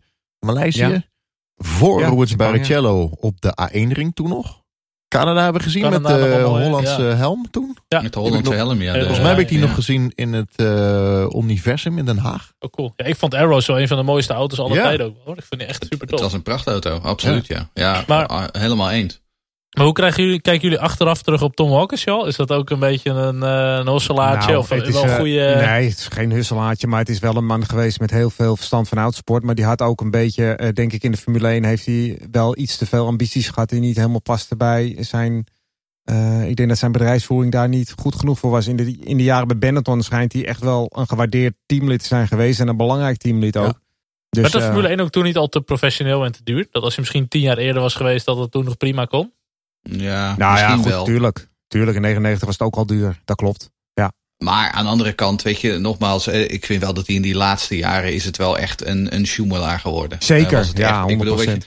wat ik zeg, als jij, een, als jij een grote investeerder hebt dat jouw partner is en vervolgens creëer je een postbusmaatschappij en daar eh, til je gewoon het hele team in over zonder dat je die jongens dat vertelt. Waardoor ze 60 miljoen dollar hebben geïnvesteerd in wat op dat moment een leuge huls geworden is. Dat is niet netjes, hè? Het, was wel nog, het waren wel nog de jaren waarin je wel eh, makkelijker en, en meer sponsors kon binnenhalen dan nu hoor. Zeker, je had al die sigaretten Ja. natuurlijk nog, die sigarettenfabrikanten. Maar eh, als ik ze nu af en toe zie rijden, zo'n Williams die wordt ook helemaal maagdelijk leeg gepresenteerd. En zo zijn er wel meer auto's die, waarvan ik vind, als je vroeger keek naar de Benetton bijvoorbeeld, is dat helemaal volgestickerd. Ja, ja, dat is ook zo. En eh, dat, dat mis je nu wel een beetje. Antwoord op die vraag, wat ik vond met van Tom Walkinshaw. Volgens mij had die Tom Coronel, die zou, was al helemaal rond. En voor hem echt een dag of een week Ja, van tevoren was het. Ja. Ja, maar daar begon het dus al. Ja, want, begon- want in ja. die periode was het dus al inderdaad dat het- dat dat, dat, dat, dat team eigenlijk niet zo heel veel eh, had. Wat, wat jij zegt, die hard rechtszaak, zeg maar, eh, in, in 99. Ja, ja. Dat ging, dat ging naar aanleiding van die, van die, die kwestie in 98. Dat ze op een gegeven moment dat Arrows met hun eigen motoren reden. Eh, en, Ja. en ook zeg maar in principe hard al die betalingen niet deden. Maar ook zo, Ehm, zo, zoals ze met hun coureurs omgingen, wat ik al zei, Salo, maar wat jij ook zei met Ja. Verstappen en zo, dat is, dat is niet normaal. En dat het Nee. waren gewoon doorlopende contracten die je gewoon moet betalen. Hè? Nou, Jos is nog naar de, rechtszang, is nog naar de rechtbank geweest. En, en, en heeft, eh, heeft uh, Walker gewoon voor het gerecht gesleept voor contractbreuk. En heeft daar geloof ik nog een Ja. paar miljoen, miljoen aan overgehouden. eh, uiteindelijk. Een beetje alle Guido van der Garde dus. eh. Ja, met Ja, Bonicia. nou ja, een beetje wel, ja, ja. Maar ik bedoel, maar Sauber in die dagen was natuurlijk was ook zoiets. Die waren ook gewoon met van- wat, wat, die hadden vier of vijf verschillende coureurs onder contract staan voor Melbourne. Uiteindelijk Oh, ja, hadden ze er vier. Ja, vier Getekend, geloof ik. ja. Ja. Ja. Maar dat is gewoon, ja, maar- maar even die betalingen binnenkrijgen. eh, en, en dan maar hopen dat je op die manier door. eh, eh, nou ja, hè, dan, dan, dan zing je het weer even uit, zeg maar. Had gekund met twee uh, dubbel, uh, toch? Zeker. Wel lachen. Ja, komen ze ook nog terug op een drie-sits Formule 1 auto. Dus eh, ja, wel gewoon. Maar dat was, ook in die, dat was ook in die Orange Arrows periode. Dat ze die twee-seater en die three-seater Ja, eh, ja, ja, ontwikkelden. ja. Wat natuurlijk Ja. volslagen, volslagen idioot was. Ja, daar hebben we zo meteen nog wel wat leuks over ook. eh, dat komt nog wel. Race Reporter, de Formule 1 podcast. We hadden het al over uh, Mayencourt en Frankrijk. Even gaan kijken naar Prost GP. Racereporter.nl ja, dat is ook een, een flink lang verhaal. Die eh, pak ik even samen op met mijn collega Jeroen. Die doet eh, het middenstuk, zeg maar. Eh Alain Prost. En dat heb je toch wel over een man die eh, heel veel gepresteerd heeft natuurlijk. Viervoudig wereldkampioen, eh 51 zeges. En eh, die heeft eigenlijk al gedurende zijn carrière wel langzaam het idee in zijn hoofd dat hij ook wel ooit een eigen team wil beginnen. En dan moet het vooral een heel Frans team worden. Was dat dan ook gebaseerd, zeg maar, die neus op zijn neus? Of dat niet? eh Ja, Ja, eigenlijk wel, ja. Ja, voorvleugel eronder? ja. Ja, top. maar dan omgekeerd. Zoiets, ja. En eh, het verhaal begint eigenlijk al een beetje in, in 1992 als hij een, eh, een Ligier test. En hij wil ook heel graag, eh, hij wil best voor, eh, voor Ligier rijden. Maar dan wil hij wel een aandeel in het team kopen. Eh maar Guy Ligier, die op dat moment nog steeds de eigenaar is, die wil dat niet aan hem, eh, hem verkopen. Eh, een paar jaar later, in 1995, is Prost inmiddels gestopt als coureur natuurlijk. En dan, dan komen echt de verhalen op gang dat hij echt een, eh, een Frans team wil starten met geheel Franse backing. En liefst met een Franse motorleverancier en al dat soort dingen meer. En uh, hij heeft het, het tij mee, want... Uh, vind ik wel opvallend. Heel veel Fransen zijn normaal helemaal niet chauvinistisch. Maar ga door. Nou ja, president Frans Chirac, uh, president Chirac is in ieder geval wel heel erg uh, pro Formule 1 en pro Alain Prost. Dus daar heeft hij geluk aan. Dat staat wel achter hem. En in 1996 wint Panis dan ook nog eens de Grand Prix van Monaco. Hè? Olivier, ja. Olivier mm. Panis. Dus hè, de, de, de, de Franse interesse voor Formule 1 nog, neemt wat toe. En uiteindelijk op 13 februari 1997 neemt Alain Prost uh, Ligier over van Flavio Briatore. Die het dan inmiddels al over heeft genomen van Guy Ligier. Um, en wat er eigenlijk al meteen gebeurt is dat uh, de tegenvaller is dat, dat Chirac komt politiek in zwaar weer. En uh, hij kan zijn uh, gehoopte backing of zijn toegezegde backing aan het team al meteen eigenlijk niet goed nakomen. Dus dat begint al meteen met wat financiële problemen. Prost wil het grote aanpakken. Hij wil Damon Hill of Gerhard Berger of Sean Lazy aantrekken als coureur. Grote namen dus. Maar geen van allen komt. En uiteindelijk doet hij het met Jarno Trulli voor twee jaar. laat hem daar tekenen. bij de lancering van de eerste echte Prost, de AP01 van 1998. Uh, uh, gaat hij ook uh, pochen, Prost, dat hij uh, om de zegens wil meedoen en binnen enkele jaren de wereldtitel wil gaan winnen. En mm. als motorleverancier heeft hij inderdaad een Franse partij gestrikt, dat is Peugeot. En nou ja, die gaan dan de auto aandrijven. maar het is een ramp van een auto. De AP01 op Monza scoort Jarno Trulli het enige punt van het seizoen. Maar wel op twee rondes van de winnaar. Die Peugeot, zat hij in het Jordan of de McLaren? Of ben ik nu een paar jaartjes Hij heeft in de McLaren gezeten in 1994, volgens mij. Ja, en, dan, en daarna vanaf 95 in de Jordan. Ja, ja, en uiteindelijk heeft hij, uh, zat hij uh, dus in de Prost gelijktijdig met de Jordan nog een jaar. En later Wel een prachtige auto trouwens, die AP01. Hartstikke mooie auto. Geweldig mooie auto. Ja. Is dit ook het jaar dat de Truly Train uh, is geboren? Of uh, was dat later? Nee, dat denk ik niet. Want hij reed altijd achteraan. Dus er was weinig terrein uh, te halen. kwam iets later dan. Nee, ja, dat, kwam, in, dat kwam meer in de, in de Renault uh, ja. in de Jordan jaren. Toen Truly wat verder naar voren kwam. In 2004 won hij natuurlijk die race. In die jaren zal het ontstaan zijn, denk ik. Uh, maar dat ene puntje uh, van, van uh, Trulli was wel genoeg om de negende plek bij de constructeurs te pakken. En daarmee pakte hij nog wel enkele tv-miljoenen. Uh, de AP02 die komt een jaar later uit, later uit. En opnieuw zegt Prost weer van nou, winnen wordt misschien moeilijk. Maar we zijn in ieder geval wel gelijkwaardig aan Williams en Benetton. Dus dat zijn op dat moment uh, wel aardige teams natuurlijk. Um, ondertussen zwellen de geruchten aan de Peugeot er al een beetje genoeg van heeft. Mede uh, dat ze ondanks verwoede pogingen geen belang in Prost Grand Prix mogen overnemen, mogen kopen van Prost. Want Alain Prost, dat is eigenlijk wel een beetje een rode draad door het hele verhaal heen. Heeft altijd te maken met ontevreden mensen om hem heen omdat hij ook altijd uh, mensen en partijen tegen elkaar uit lijkt te spelen. Uh, eind 99 uh, de, de, valt dan ook het doek voor Peugeot. En ze, ze vertellen Prost dat ze na 2000 vertrekken. Wel sluit Prost een sponsordeal met Yahoo voor ongeveer 23 miljoen euro. Dat is dan weer positief.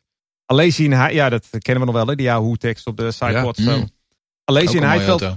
Ja, Alesi in Heidveld zijn de coureurs voor 2000. Maar ze scoren geen enkel punt uh, in het uh, onbetrouwbare, uh, in het zeer onbetrouwbare AP02. En um, Peugeot doet, doet alsnog een poging om het team over te nemen, maar opnieuw weigert Prost. Misschien had hij het wel moeten doen, denk ik. Had hem een hoop ellende gescheeld. daarna wordt de exit van Peugeot definitief. En, en Prost moet daarom uitwijken naar Ferrari-motoren voor 2002. Maar waar hij de Peugeot-motoren gratis kreeg, moet hij voor Ferrari 60 miljoen dollar betalen voor een tweejarige deal. Dat is een heleboel geld wat Prost eigenlijk niet echt heeft. Maar uh, hij zal wel moeten, want hij heeft een motor nodig. Uh, als borg vragen de Italianen wel 10 miljoen dollar. Dus dat, uh, dat gaat hij betalen door 6 miljoen uit het team te betalen. Maar dat is een beetje het laatste geld wat Prost nog heeft. En 4 miljoen betaalt hij uit zijn eigen privévermogen. na Peugeot trekt in 2000, het najaar van 2000 ook die andere grote Franse partij, de hoofdsponsor Colwasis, zich terug. En uh, in 2000 eindigt het team opnieuw puntloos. En als laatste. En dus opnieuw geen tv-inkomsten. En uh, het 2001 uh, seizoen dreigt dan ook te beginnen zonder geld. Maar daar komt een, een, een reddingsboei. Pedro Diniz stapt in. Nou, die kennen we ook nog wel. Een echte authentieke paydriver. Zeg maar de Lance Stroll van zijn tijd. Um, de familie... eigenlijk wel. Wat, de, de, de, familie van Pedro Diniz koopt ook gewoon 40% van het team. ter waarde van 32 miljoen dollar. En dat geld dat gaat eigenlijk rechtstreeks door naar Maranello. Want uh, Ferrari heeft dat geld uh, nodig voor de motoren te kunnen leveren. Dus uh, uiteindelijk heeft Prost daar ook niet, geen geld aan overgehouden. Welke sponsor nam hij ook wel mee? Dini's? Ja, was het Petronas? ja, hij nam vroeger altijd Parmalat mee, maar dat was niet Parma, in deze ja. Oh. ja. Ja, volgens mij staat het er toen nog wel aan verbonden, maar dat weet ik eigenlijk niet. Waar. Ja, want hij was in, in 96 stond hij, uh, reed Ja. hij nou voor, eh, voor Ligier natuurlijk. Met die Parmalat eh sponsor. Tweede rijder wordt Gaston Massagane. En die neemt als, Yes. als, als sponsor PSN mee. Dat is dan ook een eh, Zuid-Amerikaanse grootheid. En eh Gaston Massagane is een wereldcoureur. Die echt alle records eh, zou verbreken in de Formule 1. Not. En eh, dat ziet alleen ook al heel snel. Dat, dat, dat hij er eigenlijk helemaal geen ene zak van kan. En eh, hij trekt dus ook Pedro de la Rosa aan als testrijder. En eh, Pedro de la Rosa heeft 7 miljoen backing. Ook weer van Repsol. Wat net al vernoemd was. En eh, wat eigenlijk het plan is van Prost is om Massacane alweer te droppen en De La Rosa dan over te nemen. Want De La Rosa spreekt ook Spaans. Waardoor Prost dan hoopt dat PSN, weet je, die sponsor van Massacane, toch eh, wil blijven sponsoren. Maar PSN zegt nee, want hij kan wel Spaans spreken, maar ik wil een Zuid-Amerikaanse coureur. Dus blijft Massacane. Eh, gevolg is wel dat eh, De La Rosa samen met zijn 7 miljoen van, van Repsol eh, vertrekt naar Jaguar. En die wil hem wel laten racen. Maar Prost accepteert dat niet en neemt dus weer juridische stappen. Ondertussen koopt Acer, die kennen jullie ook nog wel, zich in voor 6 miljoen. En eh, dat zou dan, eh, dat, dat is voor de naamrechten van de Ferrari motor. En daardoor wordt het Prost Acer. Nou, die term is nog wel bekend, denk ik. Ook een gigantisch succesverhaal. Eh, Jaguar schikt ondertussen wel met Prost door de Fransman Luciano Berti, Berti en wat Ja, cash te Braziliaan, geven. Luciano Berti, vooral bekend van zijn... Braziliaan, Luciano Burti. Braziliaan, wat zei ik? Ook zijn Fransman. Hè? Sorry. Deze een Braziliaan, die is vooral bekend van zijn akkefietje met Irvine op Spa-Francorchamps. Akkefietje, mega harde Klein akkefietje was dat. Kleine Ja. Blanchiment. Ja. Nee, Bertie is inderdaad Braziliaan. En eh, PSN, de sponsor van Massacane, die vindt dat prima. En dus kan Prost eindelijk weer Massacane eh, laten vervangen door Bertie. En toch PSN als sponsor houden. Dus weer allemaal gemanoeuvreerd. Maar het is Prost uiteindelijk toch weer gelukt. Maar in eh, juli 2001 beginnen de geruchten te komen dat het Prost allemaal een beetje boven het hoofd eh, groeit. En het team eh, probeert te gaan verkopen. Het testprogramma is ook helemaal stopgezet in verband met geldgebrek. En de onderhandelingen met de familie Diniz die lopen dan weer spaak. Omdat alleen steeds meer geld vraagt dan dat Diniz wil betalen. En dan ineens is daar de redder in nood. Dat is prins Khaled Al-Walid. En over hem kan Jeroen alles vertellen. Ja, ik wil het zeggen. Want ik bedoel, hè, in de, ondanks al die discussies die we over de Saoedi's hebben gehad in de laatste maanden. Hè, de Formule 1 en Saudi-Arabië. Zijn de Saoedi's helemaal niet nieuw. Want inderdaad, ehm, Prins Khaled Al-Walid was de potentiële koper. De potentiële redder in nood voor Prost. Ehm, dat jaar in 2001 in, eh, in Imola kwam hij voor het eerst op de grid. Ehm, hij was daar met een, met een Ierse zakenman. Dat was een zakenpartner van hem. En die zei van, jij moet eens een keer naar die Formule 1 gaan kijken. Ik denk dat je dat mooi vindt. Nou, en hij liep rond. Hij kreeg van Bernie Ecclestone een pas. En hij vond het prachtig. En hij dacht, ik wil me inkopen in de Formule 1. En dus had hij 20 miljoen dollar op zak. En hij ging praten met Paul Stoddard. Want die had toen Minardi. Nou ja, Paul eh, Minardi had ook wat centen nodig. Maar daar kwamen ze niet uit. Nee, uiteindelijk kwam er een deal tussen Alain Prost en deze Saoedische prins. Uh, hij zou de meerderheid van de aandelen overnemen. Hij zou een nieuw titelsponsor aanleveren. Um, uh, Heinz-Harald Frentzen zou aanblijven als kopman. Um, en uh, Ferrari zou de motoren blijven leveren. En omdat, zoals Jeroen net zegt, het in die zomer van 2001 al zo'n zo, zo, zo penibele situatie was, gaf hij het team een lening van 6 miljoen dollar. Maar daarvoor moest Alain Prost wel zelf garant gaan staan. Nou, dat vond Alain, die had, die had weinig keuze te maken. Maar toen kwam er een meeting met Ferrari tijdens de Grand Prix van Italië op Monza. Um, en de, die schoot de prins echt in het verkeerde keelgat. Uh, want hij zou een meeting hebben met Jean Todt en met Luca di Montezemolo. De, de twee grote bazen bij Ferrari. Uh, Luca di Montezemolo kwam niet opdagen. Um, dus dat was al fout. Uh, en Jean Todt, die was er wel, maar die was volgens de prins heel erg onbeleefd. Die had schijnbaar geen idee met wie die te maken had. En die eiste een bankgarantie voor de motorendeal. Nou ja, uh, prins uh, Khaled was um, de zoon van een multi-multi-multimiljardair uit Saudi-Arabië. Dus die zei, nou meneer Tot, mijn vader geeft geen bankgaranties. En toen zei Tot, nou dan gaat de deal niet door. En vanaf maar dat moment... Bankgara om, ba om bankgaranties vragen is niet heel raar. Nee, inderdaad. Maar dat vond deze prins wel. Deze prins was daar niet van gediend. En die dacht, Jean Tot, dat is een onbeschofte Franse hork. Uh, daar ga ik geen zaken mee doen. en vervolgens bleek dat die andere Franse hork, namelijk Alain Prost... Uh, die had ondanks de overeenkomst die hij al getekend had met deze Saoedische prins... was die ook in gesprek met investeerders uit Maleisië... over een verkoop van het team. Dus die prins die dacht vervolgens... Ja, luister hoor eens hier. Uh, zo werkt het niet. Want het probleem was namelijk voor Prost dat die Maleisiërs ook zakenpartners waren van de Saoedi's. Dus dat lekte heel snel uit. En uh, die hoorden van elkaar dat ze met elkaar aan het praten waren. Um, en dus de prins was het zat. Die belde de bankiers van Prost. Die zegt, mag ik alsjeblieft mijn 6 miljoen dollar terug? Uh, en zo verloor Alain 6 miljoen dollar. En enkele maanden later ook zijn team toen het failliet werd verklaard. En dus heeft Alain inderdaad uh, in vijf jaar tijd... wat potentieel een topteam was in 1997... volledig de grond ingeboord. Oh is dat, hè? En, maar Zonde. ook bijvoorbeeld, want uh, toen, die, die, die, pri- toen ze in gesprek waren met die prins... en met die Maleisische partij... Toen, toen heeft de familie Diniz, want die was er ook geïrriteerd over... die heeft nog aangeboden om het team voor 1 dollar over te nemen. Ja, oh ja, ja, ja, inderdaad. en daarbij ja. ook alle schulden. Maar Prost heeft dat geweigerd. En die familie Diniz die heeft daar dus uh, een korte periode daarvoor 32 miljoen dollar in het team geïnvesteerd. Dat is allemaal gewoon weg. Allemaal weg. Gewoon 32, ja. miljoen, 32 miljoen weg. Zo. Maar het toont Dat wel aan dat als, als, als je viervoudig wereldkampioen bent, dat je niet de noodzakelijke goede teammanager bent. Nee, en ook vooral dat onderhandelen met iedereen. Gewoon met meerdere partijen praten Ja. en, en gewoon zo onbetrouwbaar zijn als het maar kan. Dat is allemaal Ja. Prost. Het is Ja, dat niet is een beetje vergelijkbaar met voetballers die dan wel eh, teammanager worden ook eh, dat coachen. Ja, Ze wil niet altijd zeggen dat je als je goed kan voetballen dat je goed een team Nee. kan leiden. Nee, Ja. inderdaad, dat blijkt wel.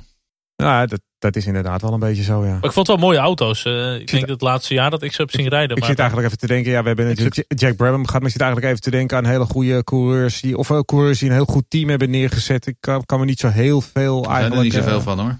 Zo heel goed. Nee, ja, je hebt natuurlijk wel, je hebt natuurlijk wel eh, de, Guy Ligier was uiteindelijk ook een coureur en zo, maar dat zijn Nou ja, wel... we hadden het in de vorige special natuurlijk over de Fittipaldi's. Uh, dat, was, dat was het uiteindelijk ook niet. Dat, Nou ja, dat zet ook nee, weinig. eh, Nou ja, Enzo Ferrari was uiteindelijk ook een coureur.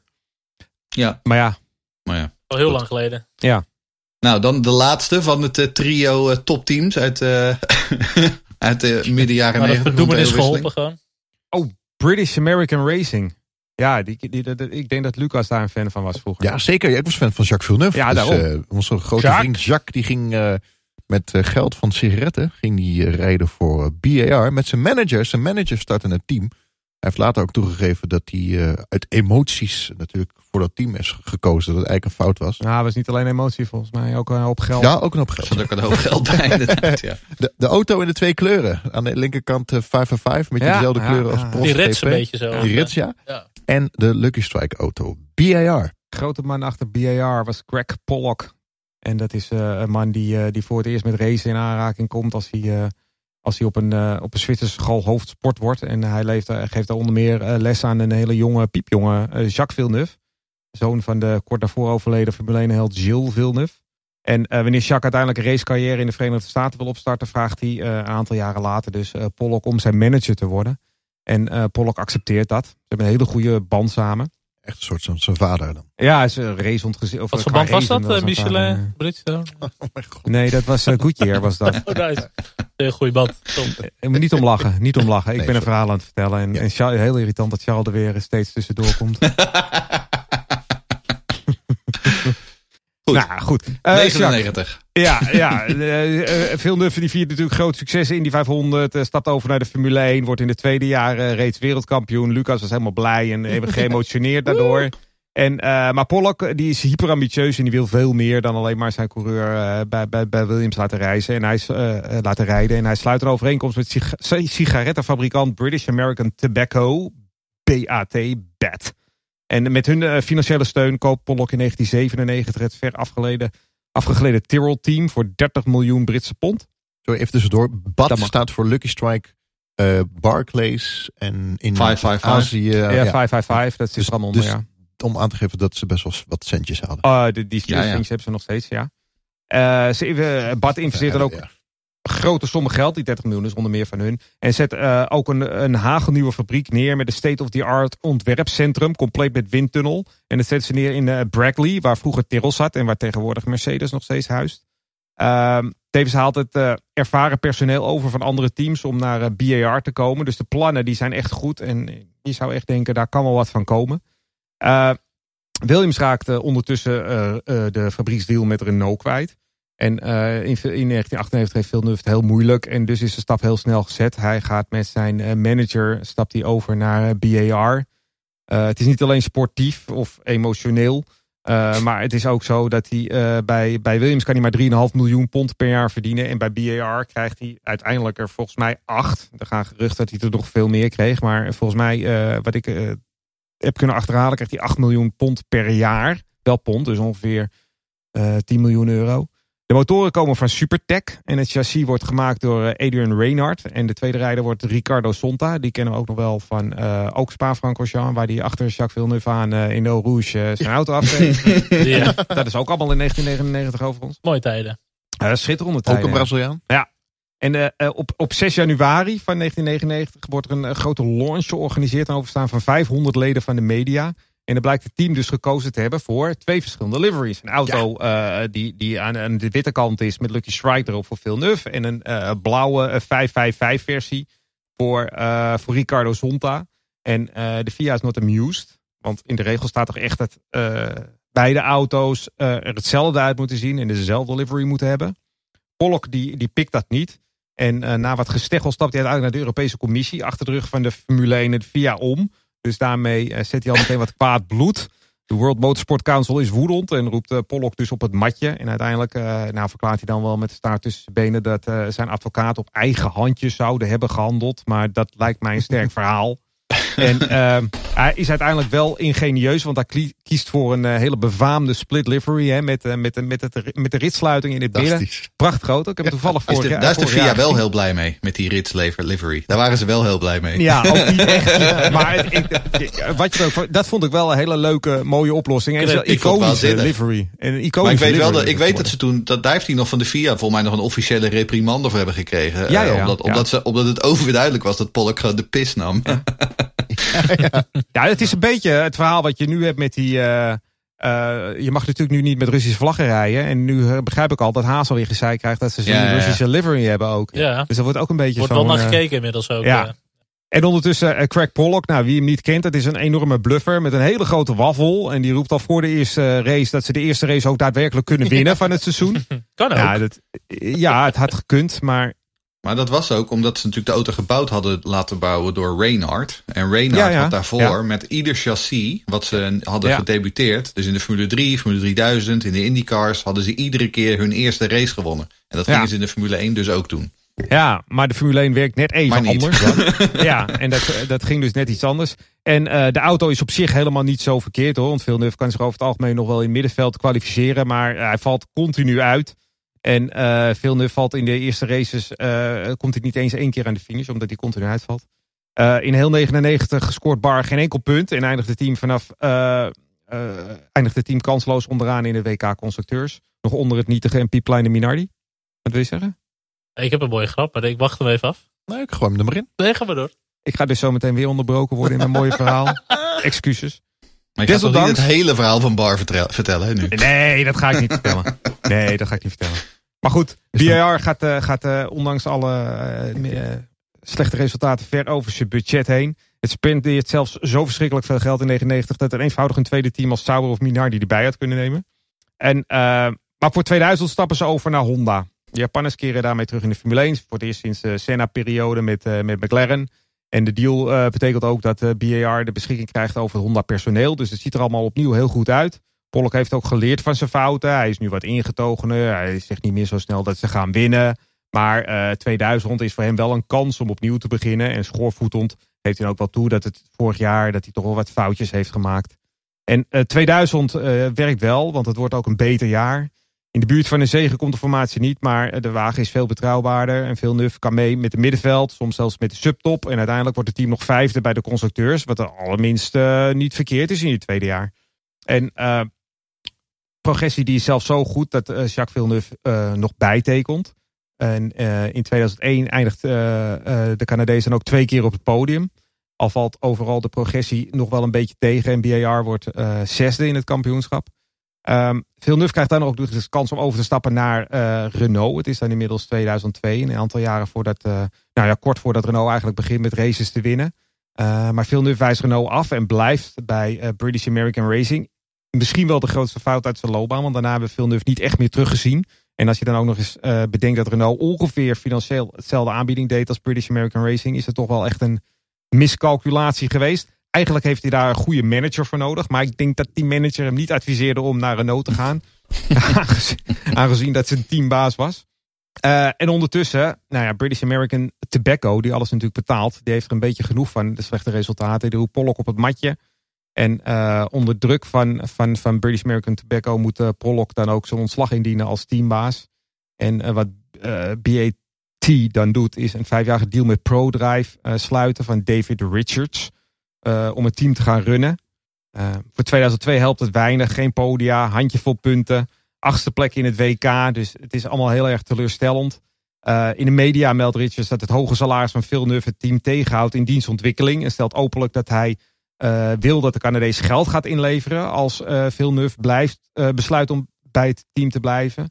Nou, Villeneuve is daar niet van gediend van het openlijke commentaar van Richards. Dus er wordt er allemaal niet veel vriendelijker op. En hij eist dat de 13 miljoen dollar waar hij nog recht op heeft gewoon zal worden uitbetaald. voor ons Villeneuve maakt het ook geen zak uit voor de ontwikkeling van de auto. Want zijn salaris is slechts een kwart van het budget van de hele ontwerpafdeling van BAR. Dus is het niet zo dat als hij geld in zou leveren, zegt hij, dat ze dan ineens harder zullen gaan. Ondanks dat de Canadees de mogelijkheid krijgt om terug te keren naar de IndyCars. Bij de kartseries is dat op dat moment volgens mij. Besluit hij uh, tot ergernis van David Richards gewoon bij BAR te blijven. Uh, wel krijgen ze de exclusieve fabrieksteun van Honda. Dat uh, Jordan dropt. Ondanks dat Jordan over het algemeen gewoon boven BAR in het WK eindigt. En als teamgenoot krijgt, hij, krijgt Villeneuve vanaf dat moment het jonge Britse talent Jensen Button. En dan volgt een nieuw seizoen waarbij Button laat zien dat Villeneuve over zijn hoogtepunt heen is. Button scoort 17 punten en uh, Villeneuve maar 6. En uh, in Amerika uh, zien we voor het eerst dat Button aan de leiding van een wedstrijd rijdt. Zou hij later in zijn leven nog wel wat vaker doen. En Richards weet genoeg en de dure Villeneuve moet weg. En nog voor de laatste race in Japan wordt de Canadees vervangen door Takuma Sato. Ja. Inmiddels ook wel een household name geworden. En um, Button en Sato blijven ook voor 2004 aan als rijders. En dat wordt eigenlijk een, uh, een geweldig jaar. Want achter het, uh, achter het ongenaakbare Ferrari van Michael Schumacher... eindigt BAR als tweede in het WK. En uh, Button scoort liefst 10 podia en pakt een pole position op Imola. Maar de geruchten worden wel hardnekkiger dat sigarettenreclame in de ban gaat. En British American Tobacco zit daar wel erg mee in zijn maag. En de verhalen circuleren dat men het team wil gaan verkopen. En Honda besluit 45% van de aandelen alvast over te nemen. En uh, ondanks de sportieve successen onder leiding van Richard wordt ProDrive gedropt en stelt BAR Nick Fry aan als teambaas.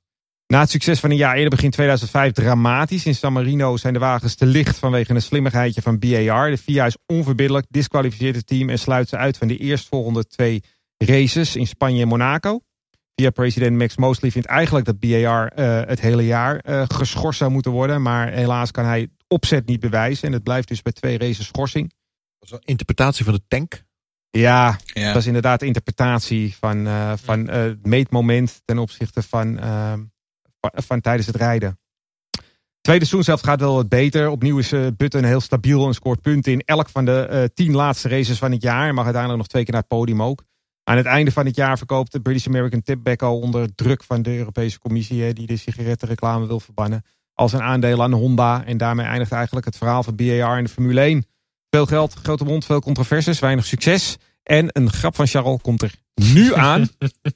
De BAT zag natuurlijk gewoon de resultaten en het tabaksgeld in rook In rook opgaan. Ja. Heb jij nog een lachsalvo op je, op je paneel? Uh,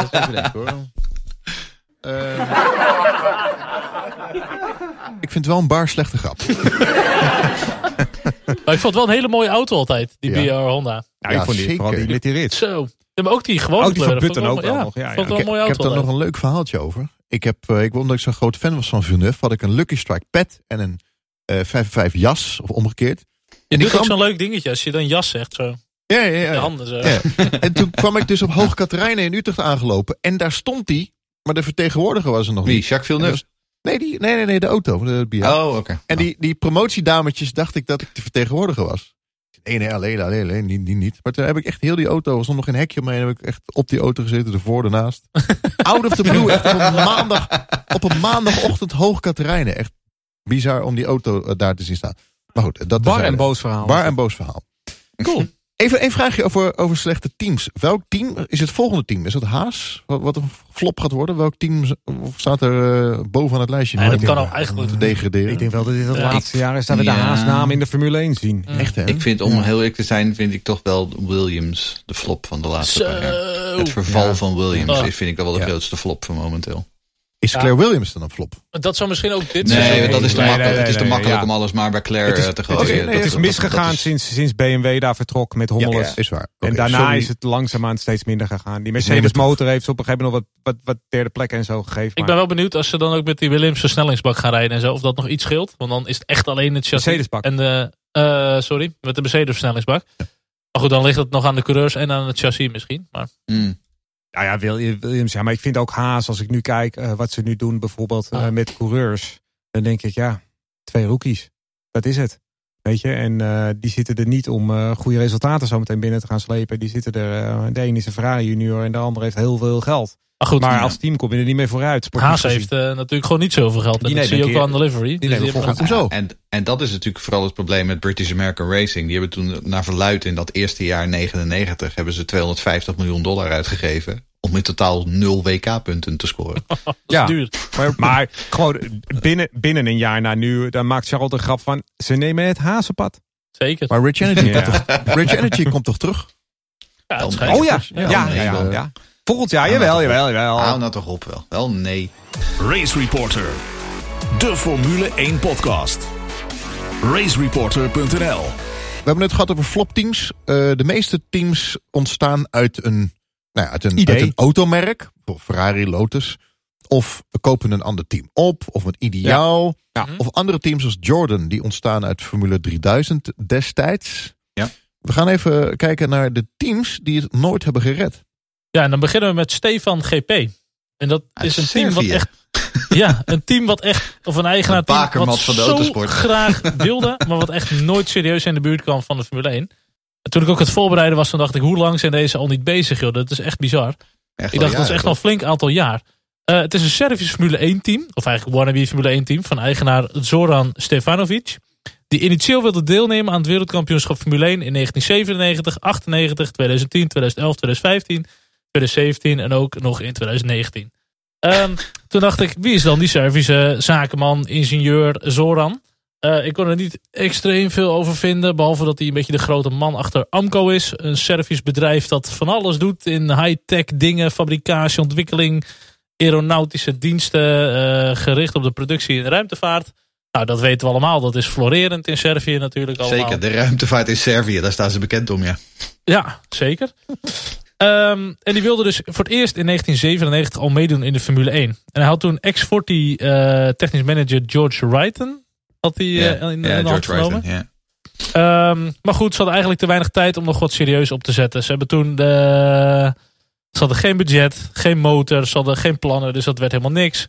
Toen kocht hij half 1997 kocht hij de, de Lola T9730 van het Mastercard Lola project, zeg maar. eh, Oh, echt waar? Heeft over. hij de Lola's gekocht? Zeker weten. Die heeft hij gekocht. Ja. En het idee Waarom was. zou je dat doen? Ja, het idee was dat hij dus in 1998 daarmee ging rijden. Maar goed, aangezien dat echt al een hele slechte auto was en ze nog steeds geen geld hadden, is dat nooit gebeurd. Misschien dat die met zijn Mastercard kunnen afrekenen.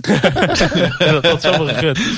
Maar dat, zie dat is wel leuk om te zien. Ze kopen zo vaak inderdaad van die projecten op. Dat, dat gaan we zo meteen Nou ja, ook nog zien met Phoenix Ik en zo. zeggen, want ik weet dat ze op een gegeven moment Toyota gekocht, die Toyota-auto's gekocht hebben. En dat, dat, Ja. dat leek nog ergens naar. Het moment dat jij een geflopt Formule 1 team dan alweer overkoopt om dan Formule 1 te gaan rijden, dat is niet altijd de beste move, denk ik. Want toen is het eigenlijk een hele tijd, eh, ja. Ja. Ja, toen is eigenlijk een hele tijd stil geweest. Totdat ze eigenlijk tegelijk, ik noem het even de Class of 2010, wilden meedoen in de Formule 1. Toen in 2009 was onder andere Toyota uit de Formule 1. Eh, er was ook best wel wat dreiging, eh, crisis en zo. Eh, dus toen had de Formule 1 weer een tender uitgeschreven. Van nou, er mogen een, aantal nieuwe teams erbij komen. Eh dat hebben we toen met Manor, Campos kwam er toen bij, USF1. En uiteindelijk Stefan GP had zich ook ingeschreven. Maar die hebben dat niet toegewezen gekregen. Wel jammer, want Toyota's auto die stond eigenlijk in de etalage voor 2010. Nadat ze uit de Formule 1 waren. Eh, de inboedel werd verkocht aan Stefan GP. Dus die dacht, we gaan dit mooi overnemen. Dus die had ineens een vrij recente Formule 1 auto. Eh, die noemden ze ook de Stefan S01. En Toyota zou onder andere ook wat technische ondersteuning geven. En ze meehelpen, windtunnel dingen, dat soort dingen. Ehm, maar goed, ze stond uiteindelijk niet op de inschrijflijst. Eh, hij heeft dan ook dus nog een klacht ingediend bij de EU. Nou, dat werkt volgens mij nooit goed bij de Formule 1, hoorden we net ook al. Ehm, eh, en eigenlijk had het met name dat alle teams die waren geselecteerd, dat waren teams die met de, eh, de Cosworth motoren zouden rijden. Die had weer een rentree in de Formule 1. Die had natuurlijk teams nodig.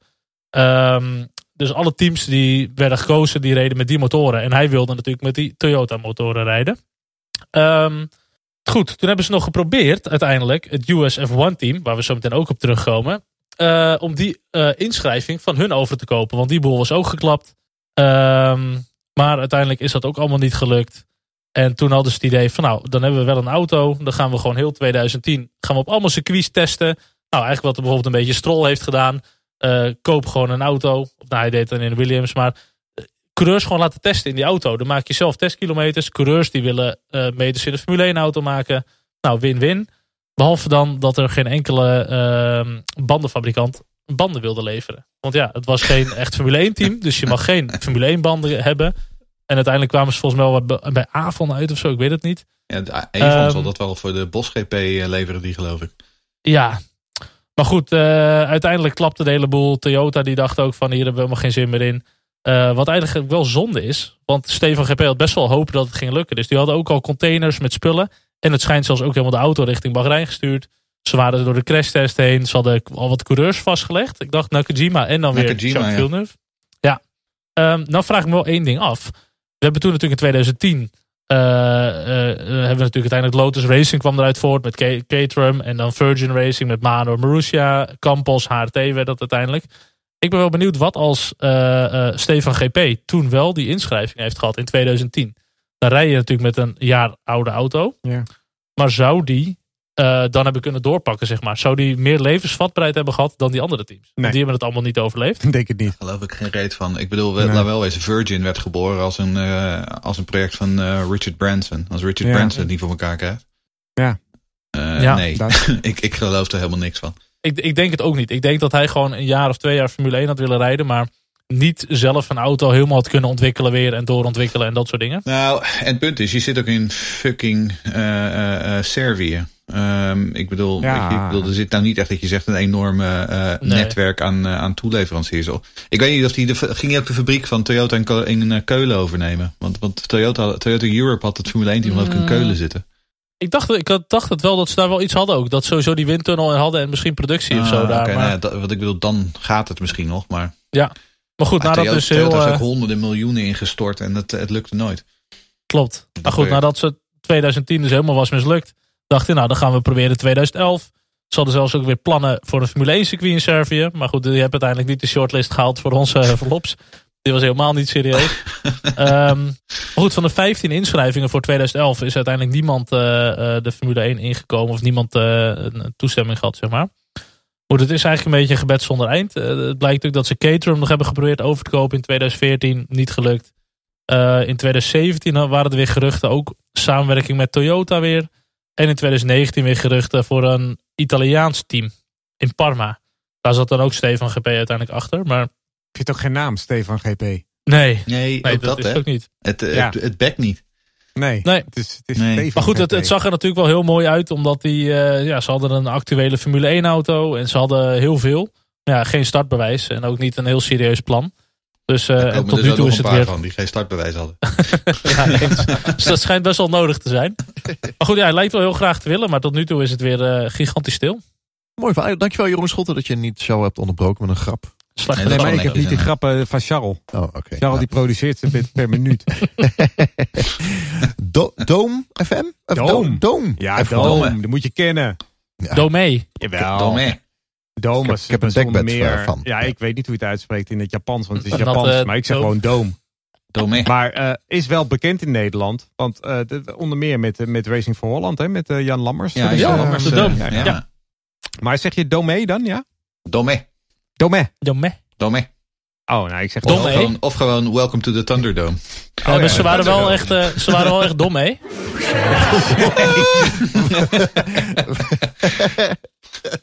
Nou ja, goed.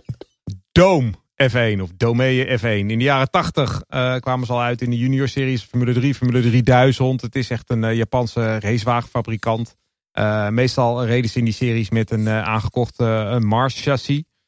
Maar ze wilden erg graag zelf gaan ontwerpen. Dus kochten ze Giotto Design. Heeft niks te maken met de huidige junior coureur. Maar dat is een Japans ontwerpbureau. Dat niet alleen de computerprogramma's had om eh, te ontwerpen. Maar ook een hele eigen wind, windtunnel. Dus eh, Marco Apicella, die won in 1994 dan ook het Formule 3000 kampioenschap in een door Doom zelf ontworpen wagen. Of Domee. Apicella. Ja, ja, ja. Die reed nog een blauwe maandag voor Jordan ook, geloof ik. Ook nog, ja. Ja, klopt, ja. In 1995 trekken ze Tadashi Sasaki aan. Dat is de voormalige teammanager van Minardi. En dat komt omdat ze plannen hebben om uh, de Formule 1 uh, binnen te gaan.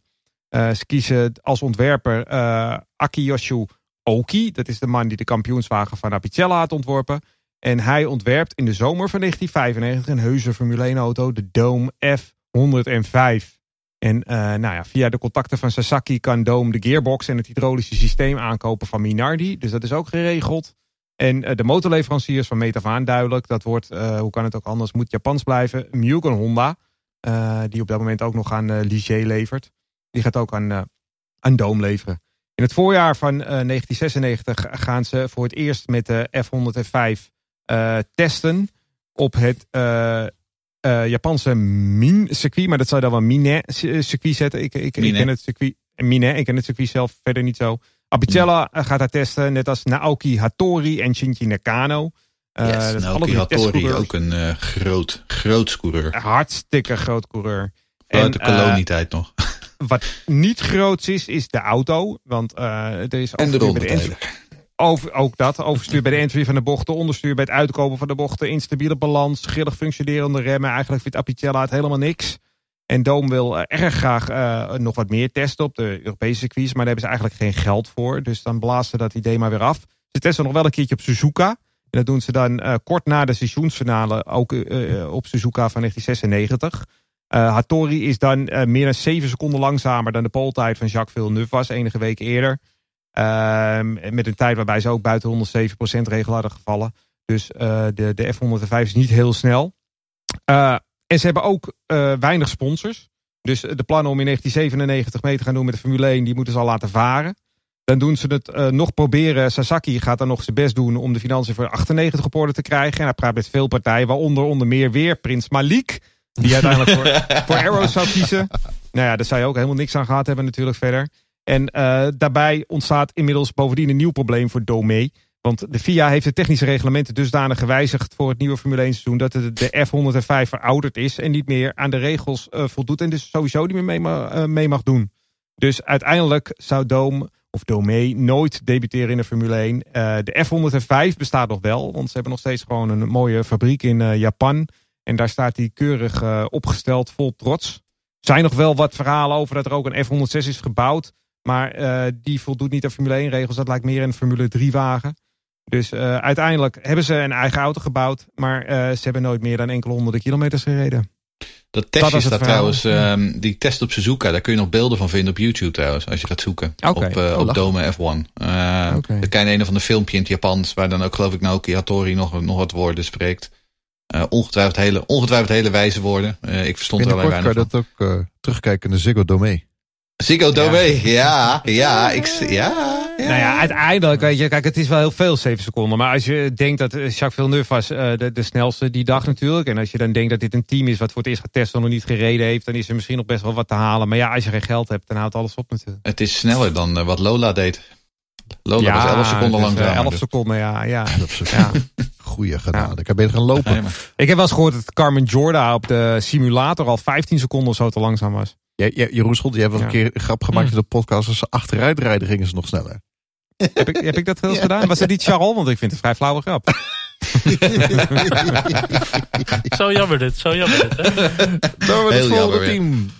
Dams Reinhard 11.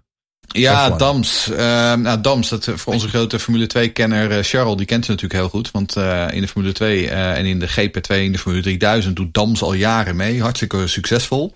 Maar Zeker. in de min van de jaren 90 probeerde Dams ook een Formule 1-team van de grond te krijgen. en Elf, het, het grote Franse staatsbedrijf, dat zou de titelsponsor worden. er zouden motoren komen van Ford Cosworth. En de auto was ontworpen in samenspraak met Reynard. En dat is hetzelfde Reynard dat een paar jaar later de hopeloze BAR 001 zou ontwerpen. Wat het elf ook weer? Is dat ook brandstof en zo? Ja, elf is brandstof, ja. ja. ja het is brandstof inderdaad, ja. Nou, die auto die was klaar voor het seizoen 1995. Um, het probleem was alleen, Dams kon geen sponsoren vinden. Um, want in die periode uh, had je natuurlijk nog steeds Ligier. Uh, het probleem met Dams is ook dat ze uh, gevestigd zijn in Le Mans. Dus de meeste geldschieters dachten, oh jullie doen aan endurance racing. Um, dus dan heb je ook niet zo hè, kleinere budgetten nodig. En dan vervolgens ging Dams uitleggen, nou nee, we willen eigenlijk de Formule 1 in. Dus we hebben meer geld nodig. Nou, dan liep dat weer, liep dat weer stuk. Larousse, het, het, aloude Franse team, dat stond op dat moment ook op omvallen. Er werd nog een beetje gepraat van, kunnen we misschien Larousse en Dams samenslaan? Maar dat werd het niet. En dus werd de lancering uitgesteld naar 1996. Het probleem was dat die auto door al dat gebrek aan geld eigenlijk nauwelijks doorontwikkeld was. Um, en het was een ontwerp dat eigenlijk voor het seizoen 95 al redelijk log en antiek was. Um, en door uh, in die periode, na de dood van Senna en Ratzenberger, kreeg je de reglementen voor de hoge cockpitranden. Uh, en die zaten ook niet op de auto van Dams. Um, dus dat was ook een probleem. Um, nou, toen zei Dams van ja, maar we kunnen de auto wel aanpassen. Maar de Formule 1 volgers die waren daar redelijk sceptisch over. Um, want dat die Dams een vrachtwagen was, dat bleek ook wel vanuit uit de tests in het najaar van 1995 op Paul Ricard. Um, er was een hele waslijst aan rijders aan het team verbonden, waaronder onze eigen Jan Lammers uh, en Erik Comas, die uh, nog, daarvoor nog voor Ligier had gereden. Um, en de testtijden van Comas en Jan Lammers op Paul Ricard die waren niet heel erg hoopgevend. Uh, Joe Sayward die schreef voor GrandPrix.com dat de Dams a rather agricultural machine was. En dat is natuurlijk een verwijzing naar wat Alain Prost ooit over zijn Ferrari zei. dat het een tractor was. Um, oftewel, Dams door die aanhoudende sponsor issues uh, en het gebrek aan snelheid misten ze ook de inschrijving voor 1996. En inmiddels was er nog een probleem bijgekomen. Jeroen noemde het net al, die 107% regel. Dus met een echt slechte auto redde je het nu helemaal niet. Nou, nog even hield Dams wel echt vol dat het zich toch echt op 97 ging richten. Maar toen Ford vervolgens ook nog eens een factory deal met Stewart Grand Prix aankondigde, toen gooide Dams de handdoek. En dus zagen we Dams nooit in de Formule 1. Wat jammer nou. Ja. ja je, moet die auto, je moet die auto's opzoeken. Het, het ziet eruit als een soort rijdende baksteen. Uh, een rare, rare blauwe, blauw-gele livery. Maar echt super log. Echt een antieke auto. Alsof dat ding voor 1992 ontworpen was. Zal ik dan meteen doorgaan naar de volgende maar? Yep. Want, uh, vooral Jeroen die kent deze naam ook nog wel. Van Wall. Ja, ja, ja, zeker. dat is een, een, een, een, legendarische naam in de Formule 1 historie. In 1958 zelfs een wereldkampioen bij de constructeurs, Van Wall. De allereerste, ja. ja. De allereerste zijn, wereldkampioen. Exact, ja. De allereerste. Nou, er zijn over de jaren heen wel een aantal pogingen geweest om nieuw leven in te blazen in, in, in, dat, in dat team. Maar de meest opmerkelijke, dat was wel in 1995. Um, zoals wel heel vaak met deze verhalen zijn de harde feiten soms een beetje schaars. Want het zijn heel veel geruchten die er rond te doen. Maar dit zou een idee zijn van Mike Earl. En wie is dan Mike Earl? Nou, dat was de man die samen met Jean-Pierre van Rossum het Onyx Monitron team uh, in 1989 runde. Zo. En in de jaren uh, uh, daarvoor hè, was Onyx natuurlijk een succesvol Formule 3000 team.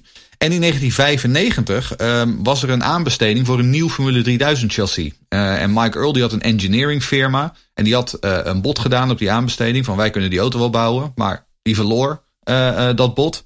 En dus had Earl een heleboel extra werknemers. Hij had allemaal mooie faciliteiten. Maar hij had geen job. En toen dacht hij van nou weet je wat. Dan ga ik een Formule 1 team op poten zetten. En dat zou dan onder de naam Van gebeuren. Um, en de, de, details hierover zijn heel erg schaars. Maar, ze, maar alle details die zijn gelekt, die zijn heel absurd. Um, Coca-Cola en Hertz zouden de hoofdsponsors worden. Coca-Cola, hmm. de, zeg maar, zeg maar de, gouden, de, dat is de gouden, de golden goose van de Formule 1 sponsor. Ieder Formule 1 team heeft ze altijd al wel vast hebben willen leggen, ja. maar ze hebben het nooit voor elkaar gekregen. Nou, Vanwall had dat wel voor elkaar. McLaren op de McLaren. Ja, ja, precies. Ford zou de motoren leveren en wie zou de rijder worden? Niemand minder dan de in 1995 net bij McLaren geflopte Nigel Mansell. Oh. Ja, en het team zou uh, met Dunlop banden gaan rijden. En dus zou Dunlop terugkeren in de Formule 1 als nieuwe bandenleverancier. Het probleem was alleen dat Ford van niks wist. En Ford stuurde ook een officieel persbericht uit waarin ze zeiden wij weten van niks. en dat was meteen het einde van Van Wall. Mooie verhalen. uh, we gaan, ja, Wel zonde. Het is echt genieten. Ja. Um, we gaan snel door met het volgende verhaal. Van Phoenix Dart F1 2002. Ja, dat, is het vervolg, dat is het vervolg van het Prost verhaal eigenlijk. Eigenlijk ja. het vervolg op Prost inderdaad, ja. Ja, het Phoenix Grand Prix team. Of zoals het dan staat, de Phoenix die niet uit zijn as race. uh, Dit artikel met dank ook een beetje aan onze vriend van Unraised F1. Die had een heel mooi stuk historie hierover ook op, op zijn website staan. Um, maar inderdaad, herrijzend uit de as van het failliete Prost Grand Prix. De investeerders achter het project die kochten de inboedel en deelname van het Prost-team over. Of nee, tenminste, dat dachten ze dat ze dat hadden. Um, en zoals er ook staat, het verhaal van intriges. De Arrows 3-zitter komt nog aan bod. Tom Walkinshaw en een vijf jaar oude Formule 1 motor. Uh, oftewel het Phoenix Grand Prix team. Nou, net voordat het seizoen 2002 begon, ging Prost Grand Prix failliet. Nou, daar hebben we net Jeroen een en ander over verteld. De tegenvallende resultaten, financiële problemen, sponsoren. Nou, gewoon een team binnen vijf jaar uh, de get voor ingeholpen, zeg maar. Um, totdat er eigenlijk vlak voor het seizoen werd aangekondigd dat het, dat het Prost-team alsnog op de grid zou verschijnen. Alleen dan uh, als uh, Phoenix-team. en achter deze deal zat onder andere weer Tom Walkinshaw. Die op dat moment eigenaar was van Arrows. Nou, een team dat ook al financieel struggles had, zeg maar. Nou, Tom had al een aardige carrière, zowel binnen als buiten de, de autosport en de Formule 1. Dus ja, mensen hadden er nog wel een beetje vertrouwen in dat hij misschien dan met twee teams ook wel, uh, wel wat kan doen, zeg maar. Uiteindelijk de investeerder was Charles Nickerson. Dat is eigenlijk een goede vriend van Tom. Ook een, een, geschiedenis als rallyrijder. En die was eigenlijk de grote man achter het voorbestaan van, van Prost Grand Prix. En die kocht dus hele inboedel over met zijn bedrijf Phoenix Finance voor zo leidt 2,5 miljoen pond. Nou, toen de aankoop voltooid was, stonden eigenlijk de nieuwe eigenaren direct voor een obstakel. Toen ze de paddock in kwamen. En dat was Paul Stoddart. Die eigenlijk dacht van nou dit gaan we even niet doen. Dus die ging met alle mogelijke manieren zich verzetten tegen de terugkeer. Ja, want eh, die zag zijn uh, luttele miljoenen als ze de, op de tiende plek natuurlijk al in, in geding komen. Ja, exact. Ja, want Minardi zou tiende worden en zou ja. daardoor, is het 10 of 15 miljoen dollar aan tv-geld Echt heel veel geld ja. in de tijd. Uh, ja, dus, dus Phoenix kocht eigenlijk wel de inboedel, alleen niet de racelicentie. Ja, daar komen we zo meteen ook nog even op okay. terug. Um, het is een mooi verhaal dit hoor. Um, maar goed, uh, Prost was natuurlijk in het winterseizoen al begonnen met het ontwerpen. Er waren al wat foto's gelekt. Het zag er allemaal best wel goed uit of zo, het design. De Minardi, die volgens mij Stoddard een jaar eerder had gekocht. Die zou echt heel veel winnen door ook die ontwerpen te kopen. Dus dat was volgens mij best wel wat juridische strijd. En waar hij gewoon echt helemaal in de weg ging liggen om die tiende plaats te kunnen behouden. Um, maar goed, na verloop van tijd zou Stoddard niet de enige tegenstander zijn in de poging om, om die Phoenix op de grid te krijgen. Wat een leuk feitje was, is dat Jos had natuurlijk een contract bij Arrows voor 2002. Uh, Tom die had hem gedumpt voor Heinz Harald Frensen. Dus die had het idee van nou, als we dan Jos bij Phoenix plaatsen, dan hebben we misschien toch een probleem minder. Want de rechtszaken zeg maar, en de, de, de grote kosten van Jos. maar goed, dat is uiteindelijk op niks uitgelopen. Dus ja, wie weet, als het was gelukt, dan had Jos gewoon in die Phoenix gezeten. Ah, goed, de uiteindelijke. Nou ja, dat is echt top. Maar goed, de uiteindelijke auto, genaamd de Phoenix Grand Prix AP04B. Dat was dus eigenlijk gewoon de, de Prost. Um, maar met de achterkant en motor van de vijf jaar oude Aero's 3-zitter. Dus uh, oh, ja. op alle mogelijke manieren hebben ze. Ze konden geen motorleverancier vinden. Hebben ze uiteindelijk die motor van die drie zitter er maar ingehangen. Nou, dat, waren die echt... Harts inderdaad. Die, ze de, die, die, die, ja. die, die, die nog over had van ja. 98. Toen gingen ze proberen om dat zeg maar een soort van Frankenstein monster. Om die, om die twee, twee auto's in elkaar te passen. Ja, als je dat ook leest denk je van hoe kan dat? Nou, dat is tegenwoordig helemaal ondenkbaar. Toen was het nog een beetje te doen. Maar het was echt een bij elkaar geraakt zo. Een beetje jaren 70. Toen kon je daar nog mee wegkomen met dat soort fratsen. Ja, maar, goed, ook daar problemen met bandenleveranciers. Michelin en Bridgestone die niet konden leveren. Uh, ze hebben voor mij Gaston Mazzacano. Mazzacano ook weer. Ja, was hij er ook weer? Die had een contract. Ja, ja. ja die en, uh, en volgens de geruchten ook Tarso Marquez, zijn teamgenoot. Nou, het zegt mij niet heel wereldwonder. Zeker.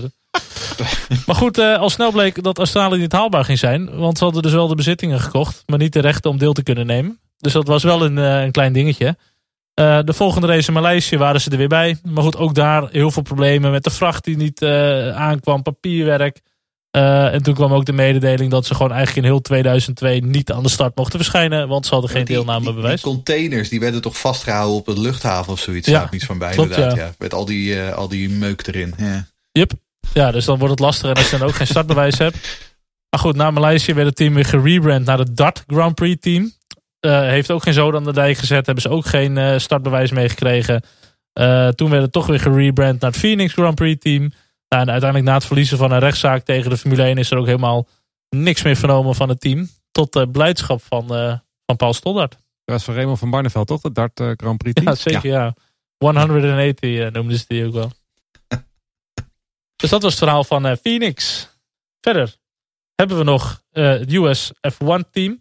Nou, die hebben we net al even kort genoemd, ook bij de, de class of 2010, zeg maar. Dat er een hele lichting met nieuwe teams de Formule 1 in kwam. Nou, het US F1 team, dat was dus eigenlijk een volledig Amerikaans team. Dat vanaf 2010 wilde deelnemen aan het wereldkampioenschap Formule 1. Uh, de droom was met twee Amerikaanse coureurs ook. Gewoon All-American Dream Team. Um, Welke zouden dat worden of weet je dat niet? Nou, ik, ik hoorde net een anekdote van, uh, van Jeroen dat uh, Rossi daar ooit wel in de fabriek was geweest een aantal maanden. Ja, Alexander Rossi, die, ja, die, praatte, die was in gesprek met ze voor een testcontract, geloof ik. En die was daar toen anderhalve maand voor de Grand Prix in Melbourne. En uh, dat, dat, die, die hele fabriek was leeg. Er was helemaal niks. nee. en toen zei hij van, ja, maar is het niet, lopen jullie niet een beetje achter? Nee hoor, nee hoor, alles ligt op schema. Nou, dat okay. was dus niet zo. Maar nee. Maar goed, dat is uh, wel het frappante. Dat US F1 team, dat was als eerste hebben zij toen een startbewijs gekregen voor 2010. En daarna kwam dan pas uh, hmm. Manor, et cetera. Um, maar goed, zij wilden dus eigenlijk alles zelf gaan doen. Ze wilden niet in Engeland gevestigd zitten, waar eigenlijk alle leveranciers zitten, waar alle teams zitten, waar al het personeel zit met kennis en ervaring. Uh, het project is uiteindelijk uh, geleid door ingenieur en voormalig teammanager Ken Anderson. Onder andere werkzaam geweest bij Williams, bij Ligier, bij Onyx. En huidige journalist uh, Peter Windsor. Peter Windsor, ja. Peter Windsor, ja, die is wel bekend, ja. ja. Ja, en de droom was eigenlijk dat ze uh, na Roger Penske, die in 1976 een race had gewonnen in de Formule 1 met zijn eigen sessie, en Dan Gurney in de, in de Eagle, dat Amerika eigenlijk weer een, een echt modern Formule 1 team zou hebben. Maar goed, dat is echt nooit van de grond gekomen. Um, ja, en ook hier, net als heel veel dingen, gewoon te weinig uh, investeerders, leuke plannen. Ze wilden ook een, een soort van satellietbasis gaan uh, creëren bij Aragon in, uh, in Spanje op het circuit. Um, maar de, de, de, de, het bleef allemaal heel stil. Op social media, op de website. En het allerlaatste wat ooit nog is getweet is dat de, de website tweet, down is. Ja. Vanwege wat ja. serverproblemen. Ah, dat is echt een epische tweet geworden. Ja. Um, ja, en buiten wat foto's van een windtunnelmodel en dat soort dingen. En social media kanalen en een website is er eigenlijk helemaal uh, niks van gekomen. Ook voor sponsors gesproken, de Amerikaanse teams valt me ineens een beetje op dat we helemaal niet een Google of Facebook of Twitter in de Formule 1 hebben, hebben gehad. Wel Microsoft nee. bij Renault. Maar verder geen, geen WhatsApp of Weinig Instagram. social media. Nee. Ja. Airbnb stond op de Manor. Klopt, ja. Ja, oh ja. Dat dan wel. Airbnb. Ja. ja. ja. Maar goed, het had heel mooi kunnen zijn. Maar die serverproblemen die bleken echt heel hard hardnekkig ja, te zijn. Die bleken heel hardnekkig. Oh. Ja. Later meer stond er nog bij, volgens mij. 404 Racing. Ja. Nou ja, maar, laten we dan meteen maar doorgaan. Want US F1 was niet de enige poging in die periode om een puur Amerikaans Formule 1 team op poten te zetten. Want enkele jaren daarvoor, om precies te zijn uh, in 2002, was de levende legende, Charles noemde hem net al, Dan Gurney. Uh, die was ook met zo'n plan bezig. En die was met zijn All-American Eagles, was hij jarenlang uitgekomen in de kart series en in de sportscars. En natuurlijk in de jaren 60 had hij met zijn eigen Eagle had hij Formule 1 races gewonnen. En die wilde nu ook de stap naar de Formule 1 gaan maken. Uh, dus tijdens de Grand Prix van Amerika op Indianapolis in 2002. Uh, nou, Dan Gurney die was in de paddock en de Eagle die vertelde aan iedereen die het maar horen wilde dat hij in 2003 met een All-American Racers Formula 1 team zou komen. Um, Phil Hill, de wereldkampioen van 1961, uh, die was er ook. dat, was ook dat was zijn beoogde partner. Die gaf ook meerdere interviews. Um, nou, Ford uh, zou Cosworth motoren gaan leveren. Er zou een deal komen met een major American sponsor. Um, en er was, een, daar zijn ze weer, een voormalig commercieel directeur van British American Tobacco. Dat was de zakelijk manager voor het hele project. Nou, dan vraag je af, hè, september 2002, 2003 gaan ze op de grid komen. Hoe gaan ze dat doen? Nou, Arrows, dat hadden we, hebben we het ook eerder over gehad, die waren net op de fles gegaan. En dus had Dan Gurney besloten um, dat die, uh, de geruchten gingen dat ze de inboedel en de startlicentie van Arrows hadden gekocht als uh, startkapitaal. En in tegenstelling tot Phoenix, die het een beetje houtje touwtje deden, had Dan Gurney dan al met Bernie Ecclestone bekokstoofd dat ze die startlicentie ook konden krijgen. Um, Brian Hurta, uh, de vader van Colton, die, die reed toen in de kart series. Dat zou de, een van de rijders worden. En er zou zelfs een Driver Academy komen onder de leiding van die andere Amerikaanse legende Danny Sullivan. Oftewel, op papier allemaal prachtig. En toen, nou, uiteindelijk kwam er helemaal niks van terecht. Want het bleek een verhaal waarbij uh, vooral heel veel rook was, maar heel weinig vuur. Want uh, Dieter Mateschiet van Red Bull, die was in die dagen ook geïnteresseerd in de inboedel van Arrows. En die had gesprekken gehouden met het Amerikaanse Ford voor motoren. En ja, dat in, de, uh, in die gesprekken de naam van Dan Gurney, de Amerikaanse legende, een beetje rondzong. Dat heeft vast geholpen bij het beklinken van de deal. Want die gesprekken die eindigden uiteindelijk in de overname van Jaguar. En zo was Red Bull Racing geboren. Mm. Uh, maar over de, de betrokkenheid van Gurney hoorden we eigenlijk helemaal niks meer. Nog opmerkelijker was dat um, Phil Hill uh, een aantal maanden later een interview gaf aan de BBC. En die trok zijn handen er helemaal van het project af. Die zei: I can't even use the word premature. I haven't heard a word about it. I have nothing to do with it. Hij was alleen even vergeten dat hij een paar maanden eerder op Indianapolis voor het ogen van de wereldpers en allerlei tv-camera's meerdere interviews samen met Kearney had gegeven. Maar dat terzijde. Jammer. Dan gaan we naar het laatste team. Ja. We gaan naar 1996. Spice F1 Project. Dat is echt een mega kort verhaal. Oh. Want ik hoorde net allemaal verhalen over motoren en banden en zo. Daar was deze helemaal nooit naartoe gekomen. Dit was echt gewoon een, op, op vier bakstenen. En het is gewoon een beetje een raar idee geweest. Van, uh, is het van de Spice Girls of dat niet? Nee, het is oh. wel Spice F1 team. Het heeft niks te maken met de Spice Girls. Dacht, niks... zo komt Christian Horner weer. Ja, ja, het heeft te maken met Christian Horner of zijn vrouw. Nee, het heeft te maken met Gordon Spice. En dat is een voormalige Britse sportscar racer. Ook wel uh, heeft wat, uh, wat kleine titeltjes gewonnen, ook in de sportscars. En in de vroege jaren tachtig richtte hij uh, Spice Engineering op. een race manufacturer die zich voornamelijk richt op sportscars. Waarmee hij in de late jaren tachtig nog behoorlijk succesvol zou zijn. maar ze hadden de ambitie om straatauto's te gaan maken. En daarmee ook te gaan racen. Daarvoor hadden ze faciliteiten nodig. En als ze die faciliteiten toch moesten aanleggen. Nou ja, kun je dit goed een Formule 1 team beginnen. Dat is een beetje hun idee erachter. En uh, ondanks dat Spice een, eh, een, een, Britse man is, Gordon Spice, lag zijn bedrijf, was gevestigd in Sydney in Australië. Want de lokale overheid daar die wilde de auto-industrie een boost geven. En hadden hem benaderd. En dat was wel een goed idee, vonden zij. Maar om een Formule 1 team te starten in Amerika of in Australië is niet super handig. Aangezien alles zich af, afspeelt in, in Europa. Um, dus wat zou het tweede idee wat hij had was, nou ja, dan beginnen we ook nog een aparte fabriek voor de raceafdeling in Engeland. En alleen daar, daar stopte het eigenlijk al, want hij heeft nooit enige financiering van de grond weten te krijgen. Hij heeft nooit enige sponsoren uh, weten te trekken.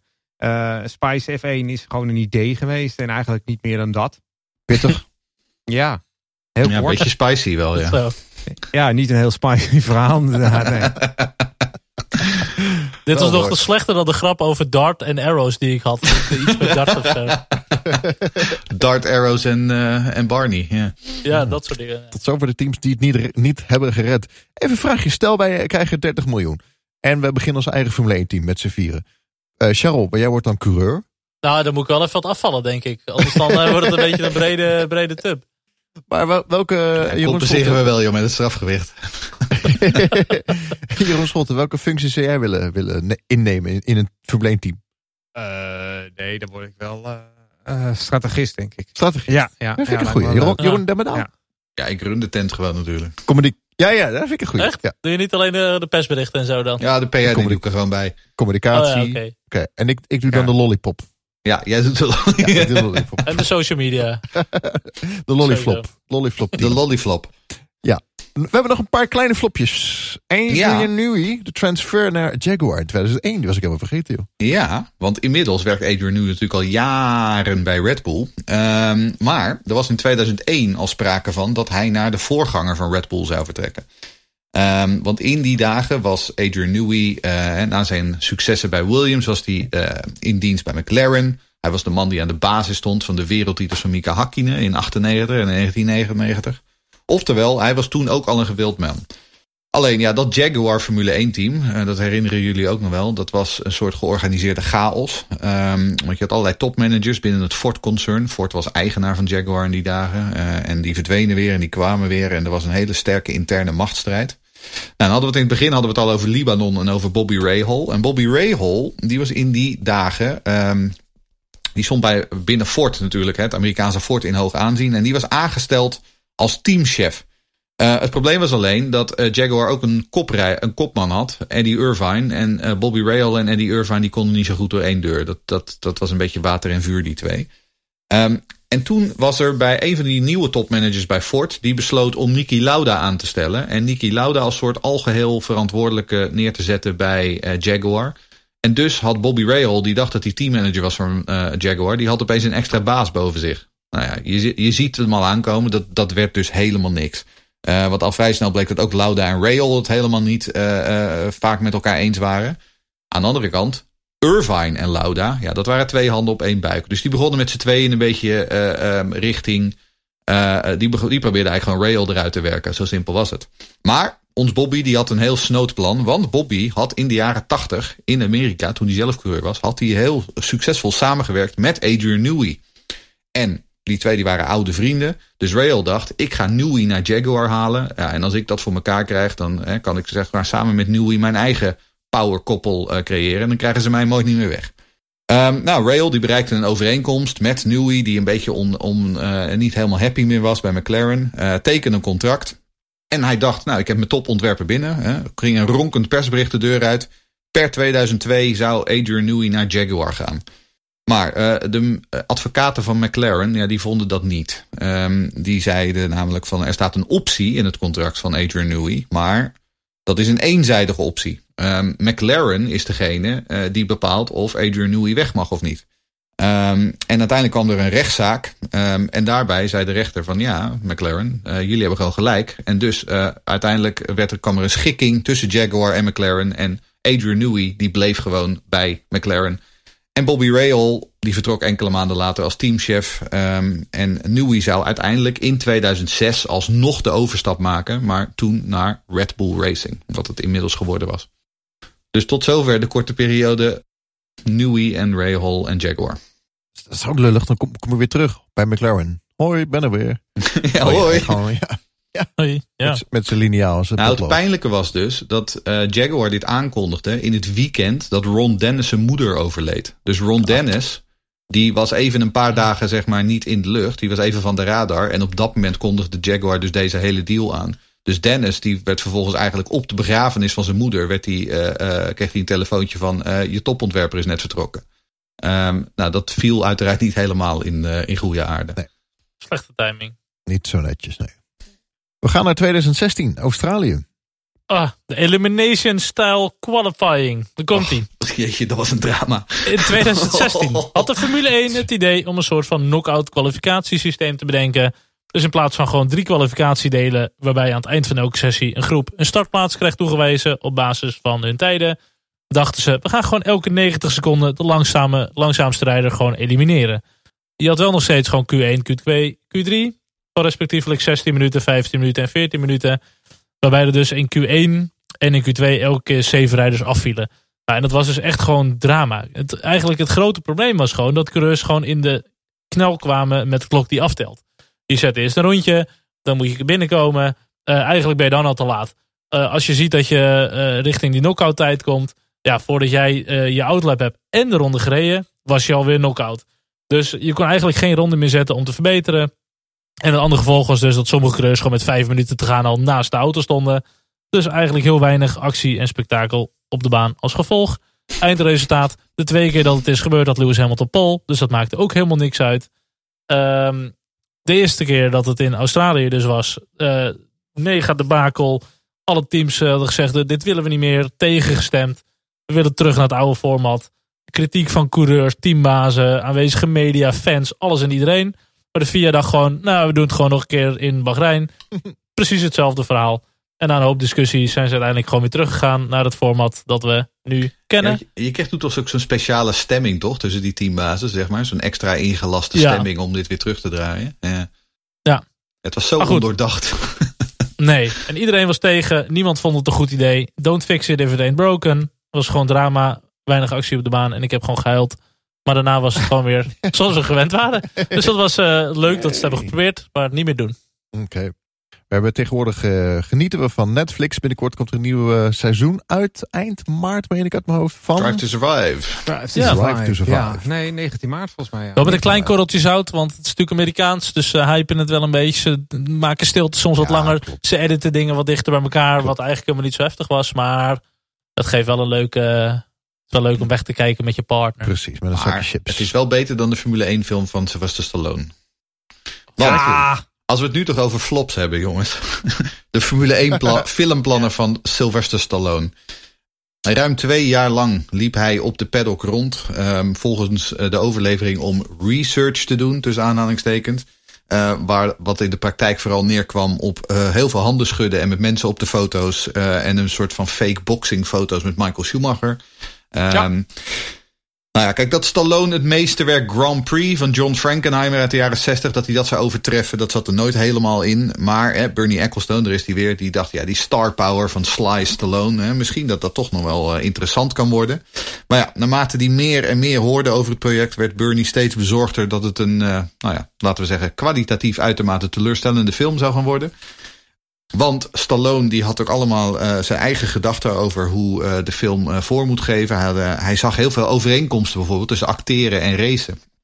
Um, zo banaal dat het eigenlijk bijna grappig wordt. Hij zei: Racing is very much like the world of acting. You have your frontrunners and you have the guys that are there for the long race. It's a bit like supporting and character actors. It's all the same kind of situation. You can't always be number one. You just can't be the guy in front all the time. Wat het betekent, weet ik niet. Maar in ieder geval, hij heeft hele grote filosofieën. um, en Stallone zou natuurlijk zelf ook de hoofdrol gaan spelen. Um, nou, Stallone nooit echt een groot Oscar-winnaar geweest. Uh, maar hij zou een soort Mario Andretti-type gaan worden. Een veteraan. Um, maar begin 2000 kondigde Stallone aan dat de Formule 1 te gesloten was. en dat hij in plaats daarvan een film ging maken over de Amerikaanse kart series. Want in Amerika stonden de deuren wel wagenwijd open. En dus het filmen kwam gedurende het seizoen 2000 al snel op gang. En wat was het resultaat van al dat gefilm? Hele goede film. Hele goede film. Driven. Driven. Zonder twijfel een van de slechtste films in de historie van Hollywood. Klassiekertje. Uh, als je hem niet gezien hebt, echt huur hem, uh, uh, koop Ja. hem. Uh, hij ligt vast ergens voor 2 dollar in de, in de, in de, in de, in de verkoopbak. Absurd plot. Uh, naast Ja. Stallone en Burt Reynolds eigenlijk vooral uh, C-acteurs. Um, en de meest beroerde CGI die je ooit zal zien. Met, check voorna, vooral die regenrace. Er zit een regenrace in. Niet te filmen zo slecht. Um, er zitten overigens nog steeds wel wat hints in uh, naar de Formule 1. Uh, want Burt Reynolds, die speelt de teameigenaar en de teambaas van, van Stallone's team. Die zit in een rolstoel. Nou, dat is overduidelijk een verwijzing Ja. naar, naar Frank Williams. Um, budget 72 miljoen dollar. Um, uiteindelijk leverde de film 32 miljoen dollar op. Dus geen 40 miljoen uh, verlies. En uh, werd um, genomineerd voor zeven Razzie Awards. En de Razzies, dat zijn natuurlijk de awards voor de slechtste films van het jaar. Um, dus Bernie had het uiteindelijk helemaal niet zo heel gek gezien... toen hij op een gegeven moment Stallone buiten de deur zette. Als je ook googelt gewoon op Sylvester Stallone F1 movie afbeeldingen, jongen, dan zie je hem met Coulthard in de Williams, ja, ja, ja. in een Ferrari, jongen, met Maar dat was het enige wat hij deed. Echt. Hij zat alleen maar op de is foto zo bent. slecht. Ja, het is heel slecht. Driven. Schumacher boxen, weet ik het wat. Sinds Ja. Driven weten we wel dat IndyCars onder vrachtwagens door kunnen rijden. Ja, absoluut. Is bewezen, hè, want het zit in de film. Ja. Mm, Ze kunnen Nou heel ja. veel dingen. Ze kunnen ook vliegen, Ja. schijnbaar. Ja. Ook, ja. Ach ja. Door naar, naar mijn mening het slechtste idee ooit van de, in de Formule 1. eh Ecclestone's idee voor kunstmatige regenracen. Hadden we op een gegeven moment ook werd het gekoppeld aan sms. En het publiek, dan kon je sms. Ik heb er wel iets van gehoord, en dat dan het kon een je soort van fanbase... Ja, eh, ja dan kon je sms of de sprinklers aan moest of Ja. niet. Ja, sprinklers, sms sprinklers aan. Lachen. Nou, 3-6, 3-6. Want als je kijkt naar bijvoorbeeld het mooie van een regenrace, bijvoorbeeld op Spa-Francorchamps, dat circuit is heel groot. Weet ik nog dat het achter op de baan droog was, Ja. en beneden eh, nat. Dat, eh, dat was eh, prachtig, maar dat wil je niet met een tuinslang eh, Nou. laten genereren. Eigenlijk eh, een beetje hetzelfde als dat kwalificatie-aanpassing. Iedereen is tegen, niemand vindt een goed idee. En het is gewoon interessant om al die reacties te lezen. Dat, dat Ecclestone die laat er van die proefballonnetjes op eh, met dat soort ideeën. Ja, als je dan die reacties al leest van iedereen, allemaal negatief gewoon. Eh, het idee was inderdaad kunstmatige regenraces. Eh, stel je hebt zo'n saaie eh, baan als eh, Paul Ricard. Gooi die sprinklers aan op een willekeurig tijdstip. Eh, voor een willekeurige tijd. Misschien wel door de fans gestemd. En dan hebben we super veel plezier. Want iedereen gaat dan eh, in de rond en weet ik het Ja. wat. Ehm, zelfs Pirelli heeft er ook wel serieus over nagedacht. eh, om te kijken van hoe kunnen we dat doen. met kunstmatig regen creëren op Formule 1 circuits. En Bernie's gedachte was ook. Iedereen houdt toch van een natte race. Ze zijn onvoorspelbaar. Ze veranderen de volgorde. En als de auto's niet achter de safety car staan. Zijn ze verdomd spannend. Dat was een beetje zijn redenering. Heel grappig, want op een gegeven moment hebben ze juist alle regenraces het seizoen uitgefaseerd naar andere tijden. Ja. Mm. Want Brazilië had bijna altijd regen en dergelijke. En toen, ja nee, we hebben te veel regenraces dit jaar. Klopt. En toen was het ineens, we moeten het weer terugdraaien. Heel gek. Maar goed, eh, er zijn dus circuits die kan je kunstmatig al nat maken. Dat Paul doen ze ook wel voor bepaalde. eh, Mm. Ja, Paul Ricard doen ze voor bepaalde testen wel. Ook met Pirelli en zo voor de banden. Eh, dus dat, het zou relatief gemakkelijk zijn om dat op een aantal banen te hebben. Eh, dus waarom laat je het niet midden in de race even 20 minuten eh, of bijvoorbeeld de laatste 10 ronden even regenen? Ehm, spanning zou gegarandeerd zijn. Nou, dan denk ik zelf, ik vind het echt een waanzinnig dramatisch idee. Allereerst qua veiligheid, je ziet helemaal niks. De grip is dramatisch. Eh, je hebt veel meer crashes en schades. Nou, dat zou super leuk zijn. Maar voor de veiligheid niet helemaal. En ook niet voor degene die de rekeningen moeten betalen. Zijn. Ja, nee, maar goed. Kijk, en dat vind ik wel. Het weer is juist iets dat kan je niet beïnvloeden. Dat is juist onvoorspelbaar. Ja. Je kan niet alles in het leven maar bepalen. Ja. Eh, ik moet wel zeggen, die regenbuien die lijken nu wel gecontroleerd te worden. Want altijd als de auto's de finish overgaan, dan begint het te regenen. Altijd. Ja. Ehm, maar ik snap, ik snap zijn gedachten wel. Weet je wel, dat zijn leuke ideeën om wat saaie races een beetje actie te geven. Maar dan is het altijd de vraag: is de Formule 1 een sport of is het een show? Volgens Fernando Alonso is het geen sport, hè? Dus Nee, maar goed, eh, wat hij wel aan sporten doet, gaat ook niet helemaal goed volgens mij. Nee, maar weet je, het is gewoon bijna gewoon manipuleren van races. En eh, dat, dat moet je niet willen. Overigens weet ik wel dat ze bij sommige sporten juist werken met bijvoorbeeld toch van die lawinepijlen in de lucht of zo. Van die dingen van die, dat ze dan wolken juist weg willen drijven en zo. Dat, dat hebben ze met de Olympische Spelen ook wel eens gedaan. Ja, Dat ze dan China proberen. gedaan.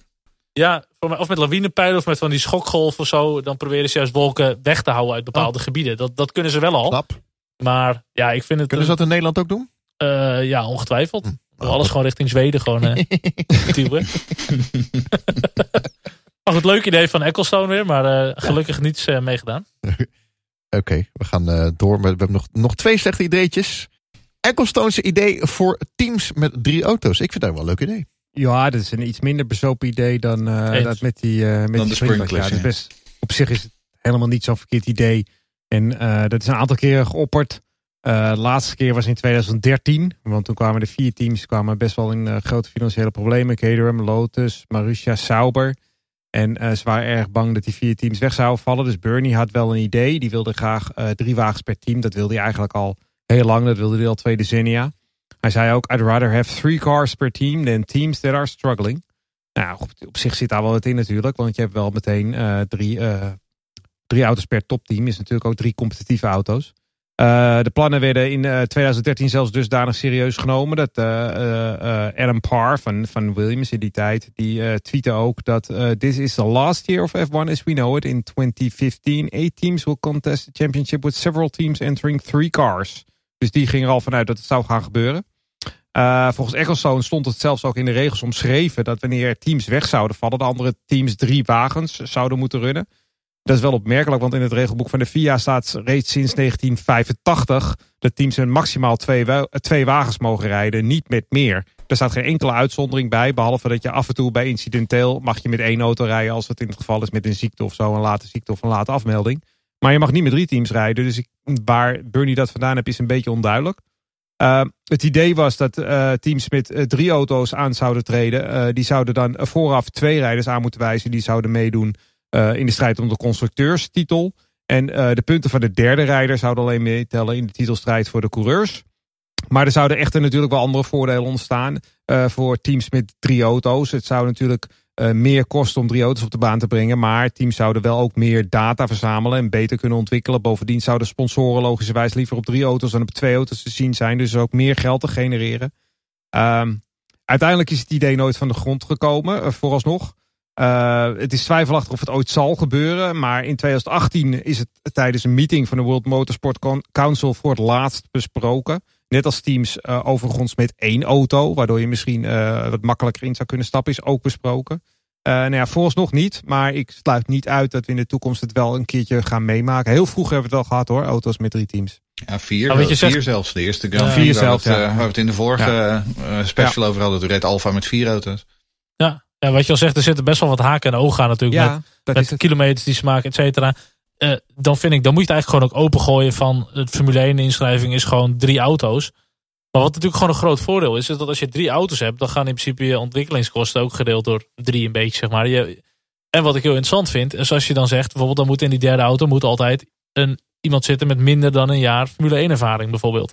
Dat je dus Russell al meteen met Mercedes had kunnen zetten. Of uh, um, ja, dat zou je wel, doen, maar- dat, je ook rookies meer een kans geeft in die derde auto. Dan hebben we nu Dat- Nik- Nikita Maaspin in de derde Mercedes gehad. dat had zomaar Ja, gekund, ja. Nee, maar goed, dan kan zo'n team ook wel weer financieel een goede coureur aantrekken. Een talent en een, een Jawel, routinier, zeg ja. maar. Dus ik vind het heeft best wel wat.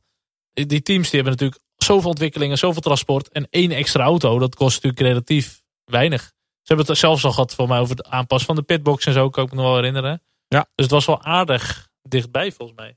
Ja. Oh, de Formule 1 moet iets, hè. Als er te weinig teams zijn, ja, dan moet je maar meer Nou ja, maar dat is team, natuurlijk eh, waarom het in 13 ook weer eh, ter sprake kwam. Omdat inderdaad er toen gewoon vier teams op omvallen stonden. Eh, ik bedoel, Ja, als, Haas, ja. als Haas straks verdwijnt en Williams verdwijnt. En eh, misschien dat, eh, weet je, dan heb je er ook opeens nog maar acht over. Dus het zou kunnen Ja. dat het dan weer terugkomt. Maar, Volgens mij bedacht door Terrell. Vreselijk lelijke zijwings. De Ja. X-Wing. Die nog gevaarlijk, eh, gevaarlijk waren. Ook in de pitstraat. Want eh, slangen van de pitstraat. Die eh, van de, de guns. Hoe heet die dingen? Wheelguns. Ja, de wheelguns. Ja, die bleven soms aan de X-Wing hangen. Maar ze werden verboden. Met als reden. Het ziet er niet uit. nou, je, je, je, hebt het meteen, je hebt hem alvast gedaan ook, zeg maar nu. Heb je Josse Stappel opgenoemd, dan eh, ben je helemaal klaar. Je hebt inderdaad gelijk. Ze zijn inderdaad uitgevonden door Tyrrell. Eh, en Tyrrell gebruikte ze als eerste in 1997. Ehm, vandaar ook eh, de andere bijnaam. Want ze heten niet alleen X-Wing, ze heten ook de Tyrrell Towers. Eh, ja, de Tyrrell Towers. Ja. Jos Verstappen wat inderdaad. minder, en eh, Mika, dat bleef wat minder plakken bij mensen, denk ik. Jos Verstappen en Mika Salo, die waren de eerste die ermee reden. Ehm, de X-Wings trokken wel de aandacht. Maar ehm, wie zich eh, nog het seizoen 97 herinnert van Jos Verstappen. eh, het is niet zo dat ze nou direct een enorme invloed hadden op de prestaties van Tyrrell. Want dat ding bleef gewoon rustig achteraan rijden. Ehm, opmerkelijk ook, ze waren niet nieuw geproduceerd. Maar gemaakt van oude vleugelonderdelen. De oude eh, onderdelen van de achtervleugel. Ehm nou, Tyrrell... Wat zei je? Recyclen is helemaal hot. Wat upcycle is dit dan? Eh nou, Tyrrell die gingen er in 1998 gewoon mee door. Ehm, en er waren dat jaar eh, meerdere andere teams die meededen. Ehm, Sauber, Jordan, Prost eh, en per Imola, zelfs Ferrari. Die hadden er ook, die hadden ook een paar X-Wings. En de reden was dat per 1998 reden de Formule 1 teams met, onder nieuwe reglementen met smallere auto's en met profielbanden. Waardoor er ten opzichte van 1997 heel wat downforce verdwenen was. Nou, die X-Wings werden dan gezien als een soort mogelijkheid om dat dan te compenseren. Maar, zoals Lucas net al zei, eh, de critici die zeiden van ja, maar ze zijn wel een beetje gevaarlijk en een beetje instabiel. Eh, vooral als je de versie op de Sauber van 98 opzoekt, die ziet er wel heel erg fragiel uit. Ehm, en tijdens een pitstop in Argentinië eh, vloog een van de torentjes inderdaad van de auto van Jean Alesi af. ehm, omdat de benzineslang achter dat ding bleef hangen. Ehm, en dus werden ze na de race op Imola in het voorjaar van 98 ook verboden door de FIA. Officieel was dat vanuit veiligheidsoverwegingen, maar er waren genoeg eh, insiders in de paddock die, dat, die, eh, die wisten te melden dat de FIA ze vooral gewoon foei lelijk vond. Ja, en dus was dat het einde van de X-Wings. Hebben we later in 2000, 2001 hebben we nog wel een paar keer gezien dat eh, eh, de teams extra vleugeltjes voor op de, op de neus zetten. Eh, dat heeft onder andere eh, Arrows eh, met Jos al ja, een keer ja. gedaan. Jos. Ja. Ja. Maar die verdwenen ook net zo snel als dat ze weer kwamen, gekomen waren. Dus, En je reed gewoon compleet voor lul met die dingen op je auto. het ja, en, ze deden dus ook niks. Ja. Het, het leverde Nee. ook gewoon niks op. Eh, dus ja, nou ja, dat waren de X-Wings. Oh. Leuk idee, goed verhaal. Laatste flop in deze special. Dubbele punten in Abu Dhabi. Ja, wie weet het niet nog.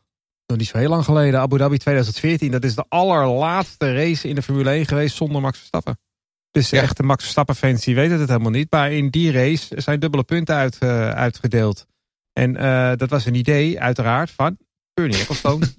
Eh, al, was zijn, eh, al was dit idee wel een beetje een compromis. Want zijn idee was eigenlijk om de laatste drie races dubbel te laten tellen. Om op die manier eh, de dominantie van eh, Red Bull en Sebastian Vettel een halt toe te roepen. Want met drie races die dubbel tellen is natuurlijk het WK niet zo snel beslist. Teams gingen er echter niet mee akkoord. En uiteindelijk, na wat onderhandelingen, ging alleen de slotrace dubbel tellen. Dus dat is Abu Dhabi. Eh, maar eigenlijk van meet af aan kwam al heel veel kritiek vanuit de fans, vanuit de rijder- rijders, vanuit de media. Want waarom zou nou precies die ene race dubbel moeten tellen? Eh, in 2014 werd het dus wel eh, doorheen geduwd. En eh, uiteindelijk maakte het helemaal niks uit. Want Nico Rosberg begon in Abu Dhabi als tweede in het WK met 17 punten achterstand op Lewis Hamilton. Dus met enkele punten had hij ook die 17 punten kunnen overbruggen. Ehm, alleen wat je bijvoorbeeld had, is dat Rosberg had dat jaar slechts, tussen haakjes, vijf races gewonnen. En Hamilton had er tien gewonnen. Dus als Hamilton uitgevallen, had Rosberg aan de zesde plek al voldoende gehad om wereldkampioen te worden. Met slechts de helft van de zegers van Hamilton. Dus dan moet je je wel gaan, scheef dan hoor, hé. moet je je wel gaan afvragen Ja. of, dan je, of je dan nog echt een terechte wereldkampioen bent. Eh, bovendien zou een goed resultaat in de laatste race ook nog eens de titelstrijd bij de constructeurs natuurlijk overhoop kunnen gooien. Wat om miljoenen gaat. Als je in die Zo, laatste race echt, uitvalt en iemand pakt dubbele punten, ja, dan ben je helemaal weg. En dat kost je dus echt heel veel geld aan. Eh, dus uiteindelijk eh, vond iedereen, behalve Bernie Ecclestone, het een eh, vrij onrechtvaardig systeem. En uiteindelijk is het na Abu Dhabi 2014 eh, afgeschaft. En dat blijkt dus, blijft dus voor altijd de enige race Hmm. die dubbel tellen. In eh, Amerika heb je natuurlijk de Indy 500 die dubbel telt. Ja, en een paar jaar geleden telde ook daar de laatste race op Sonoma ja, eh, dubbel. Ja, ik vind het, ik vind het een verschrikkelijke gimmick. Nee, dat is er inmiddels uit. Eh, Ja, maar Indy 500 kan ik me nog iets bij voorstellen. Omdat het een speciale race is. Die ook nog eens Ja, langer maar- is dan alle andere races. Maar ook, dat is, maar, ook, ja, maar ook dat is redelijk recent, hè? Want ik bedoel, Pocono was vroeger ook gewoon drie, drie uur lang. Dus ik bedoel, ik, weet, ik, ik ben er geen voorstander van. Net als, de, net als dat Nee. rare systeem wat ze, wat ze eind jaren 80, begin jaren 90 hadden met Senna en Prost. Eh, Prost was in 89. Oh, ja, ja. ja. Prost was, ja. in, was in 88 in principe gewoon wereldkampioen geworden. Eh, als, die, als die dat rare, waar- waarbij ze dan, wat is het, de, de, de drie slechtste resultaten wegstreept of En zo. mocht je laten vervallen of zo. Ja, ja, ja. ehm, Ja, en ook hier in, eh, in Bahrein was het toch weer Lewis Hamilton die won. Dus het is nog steeds weinig veranderd ten opzichte van nu, denk ik. Ja, er was ook heel veel kritiek op dat systeem hoor. Dat je de slechtste Mm. races mocht laten vervallen. Maar dat was ook zo'n gimmick om het WK spannend te houden. En om eh, mensen meer te laten aanvallen. Want dan had je zoiets van, ja. Ja. weet je, je kan een risicootje nemen. Want als je uitvalt, ach, weet je, dan is kun je het dat niet zo heel spannend. ja. ja. Ja, Ja, ik, Ja. Ik, ik ben er geen fan van. Maar goed. uiteindelijk vind ik, nee, ik vind iedere race is evenveel waard. Ik had nog twee dingen die ik nog heel kort even, die bedacht ik me ook nog, die kwam ik ook tegen. Er is ook ooit nog het idee geweest voor een soort van Joker Lab, wat je met rally wel eens hebt, toch? Dat Oh, je dan ja, een ja, ja, ja. kortere omloop even hebt of een iets langere omloop of Ja. zo. En de, Bernie had ook ooit het idee nog voor medailles, volgens mij, toch? Of Ja. zo? Dat je dan Ja, ja, weer, ja, eh, ja, ja. En dat was het ook nog. meer, nou, de- en de, de- inderdaad, dat, dat Ja. de wereldkampioen werd bepaald door degene die de meeste races had gewonnen in plaats van de meeste punten. Ja. Ja. Want hij wilde Ja, inderdaad gouden medailles inderdaad. En als je dan inderdaad tien races had gewonnen, dan maakt het niet uit waar je dan eindigt in de, in de stand. Maar dan werd je Klopt, gewoon de wereldkampioen. medailles. Ja. Ja. dat vond ik echt een waardeloos idee. Toch kan ik het wel met hem vinden. Ik heb ook vaak bij deze podcast goede ideeën. Die worden jullie- door jullie ook allemaal afgebrand. Ja. Ja, inderdaad. Ja, jij bent een beetje de. Bernie Ecclestone van de Race Reporter. Ja, wat dat betreft. Ja. Ja, het probleem is ook hier weer gewoon financiën. Wie betaalt het, eh, Lucas? We hebben heel veel mooie donateurs natuurlijk, dat dan weer wel. Ja, ja, ja. Ja, dat dan en weer wel. waar ik wel waar ik benieuwd naar ben, is natuurlijk aankomend seizoen. Dat zijn die sprintraces. Dus ik, ik vind het op zich goed dat de Formule 1 ook wel dingen probeert en Ja. vernieuwt. Maar dat ook moet ook. van. Ik Ik ben er zelf dat nog dat niet... eh flopje direct nummer wild van. 27 wordt. Nou, het zou ik zo gewoon- kunnen. Het zou zo maar kunnen. Wat ja. ik gewoon het meest waardeloos aan het idee vind, dat we op vrijdag gaan kwalificeren wanneer iedereen op kantoor zit of op school zit. Ja. Ja, dat dat, vind ik is gewoon echt, ik vind Ja. kwalificatie vind ik gewoon echt eh, heilig. Dat vind ik fantastisch om te zien nog steeds. En dat, is, dat gaat nu naar vrijdag. Ja, dan werken we met z'n allen. Ja, Ja, vind ik niet erg, maar mijn baas wel, denk ik. Ik heb één vraagje nog. Een flop die ik gemist heb. Hm? Eh, Nederlandse team? Spijker. Ja. Spijker, Spijker? Was inderdaad wel een hele goede. Ja, een hele goede Maar ook, eh ook eh, hoe heet die van de uh, Hoogboom, Arie Hoogboom, die eh je bedoelt beveiligingsgasten. HB. Ja, ja, precies. HB, Ja, ja. ja. Maar, maar we deden nu de laatste 25 jaar, hè? maar daar had Spijker inderdaad nog Ja, wel goed, goed ja, gepast ja, inderdaad, Maar 2007. goed, we maken op een gegeven moment de shortlist. En sommige hebben we natuurlijk ook al besproken in andere specials aardig. Nou, Dus dan, ik zat nog te eh, denken aan eh, ehm, Nigel Mansell en McLaren, 1995. Ik bedoel, als we nou toch één grote flop Ja. hebben, dan is het toch wel dat. Eh, sowieso al die, al die comeback pogingen van Nigel Mansell Ja. in de jaren 90. Christian Albers als teambaas. Ja, Zo, dat was ook wel echt een flop, iets ja. minder succes. Christian Albers is 1 eh. Christian Albers die gaat tanken op. Die is een beetje makkelijk. Christian Albers gewoon. Ja, Christian Albers en Tank op je Ja. koer, ja. Ah, goed. Heren, super bedankt voor het, eh, het opmaken van het draaiboek. Ik heb echt genoten weer. Echt la- lachen. Leuk. Ja, ik ook. Was leuk Precies. om... eh, Het is leuk om Ja, hierin altijd te duiken hoor. Dus gaan komen we- ook onze ja. luisteraars de winter weer een beetje door. Maar volgende week eh, gaan we testen hè? Ja, gaan we serieus. Ja, nu gaan gaan we weer serieus. Vanaf volgende week zijn we helemaal Nou, serieus. dan- wacht, wat is volgende week voor de luisteraar? Wanneer levert lief, Lucas deze podcast op natuurlijk? Hè? Nou, ik hij zal vrijdag wel een keer klaar zijn. Dus eh, nou, morgen ik begint denk de dat dit ook een flop wordt hoor, dit editen en zo. Oh, ik zie, net, ik zie net dat ik niet op rek gedrukt heb. Sorry.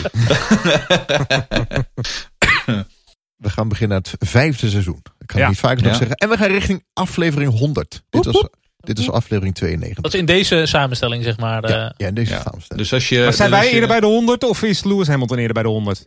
Nee, wij natuurlijk. Ja, dat Ehm, moet wel lukken. dus ik bedoel, Hamilton zit op 95 voor als je nou donaties wil doen, dan zou dit het perfecte moment zijn om 100 euro over te maken, toch? Ja. Luca? Ja, vind ik ook. Ja, vind Ja. ik ook. Mag ook 92 euro, want dit was de 92e aflevering pas. Race Reporter, de Formule 1 podcast, is onafhankelijk en wordt mede mogelijk gemaakt door onze vaste donateurs.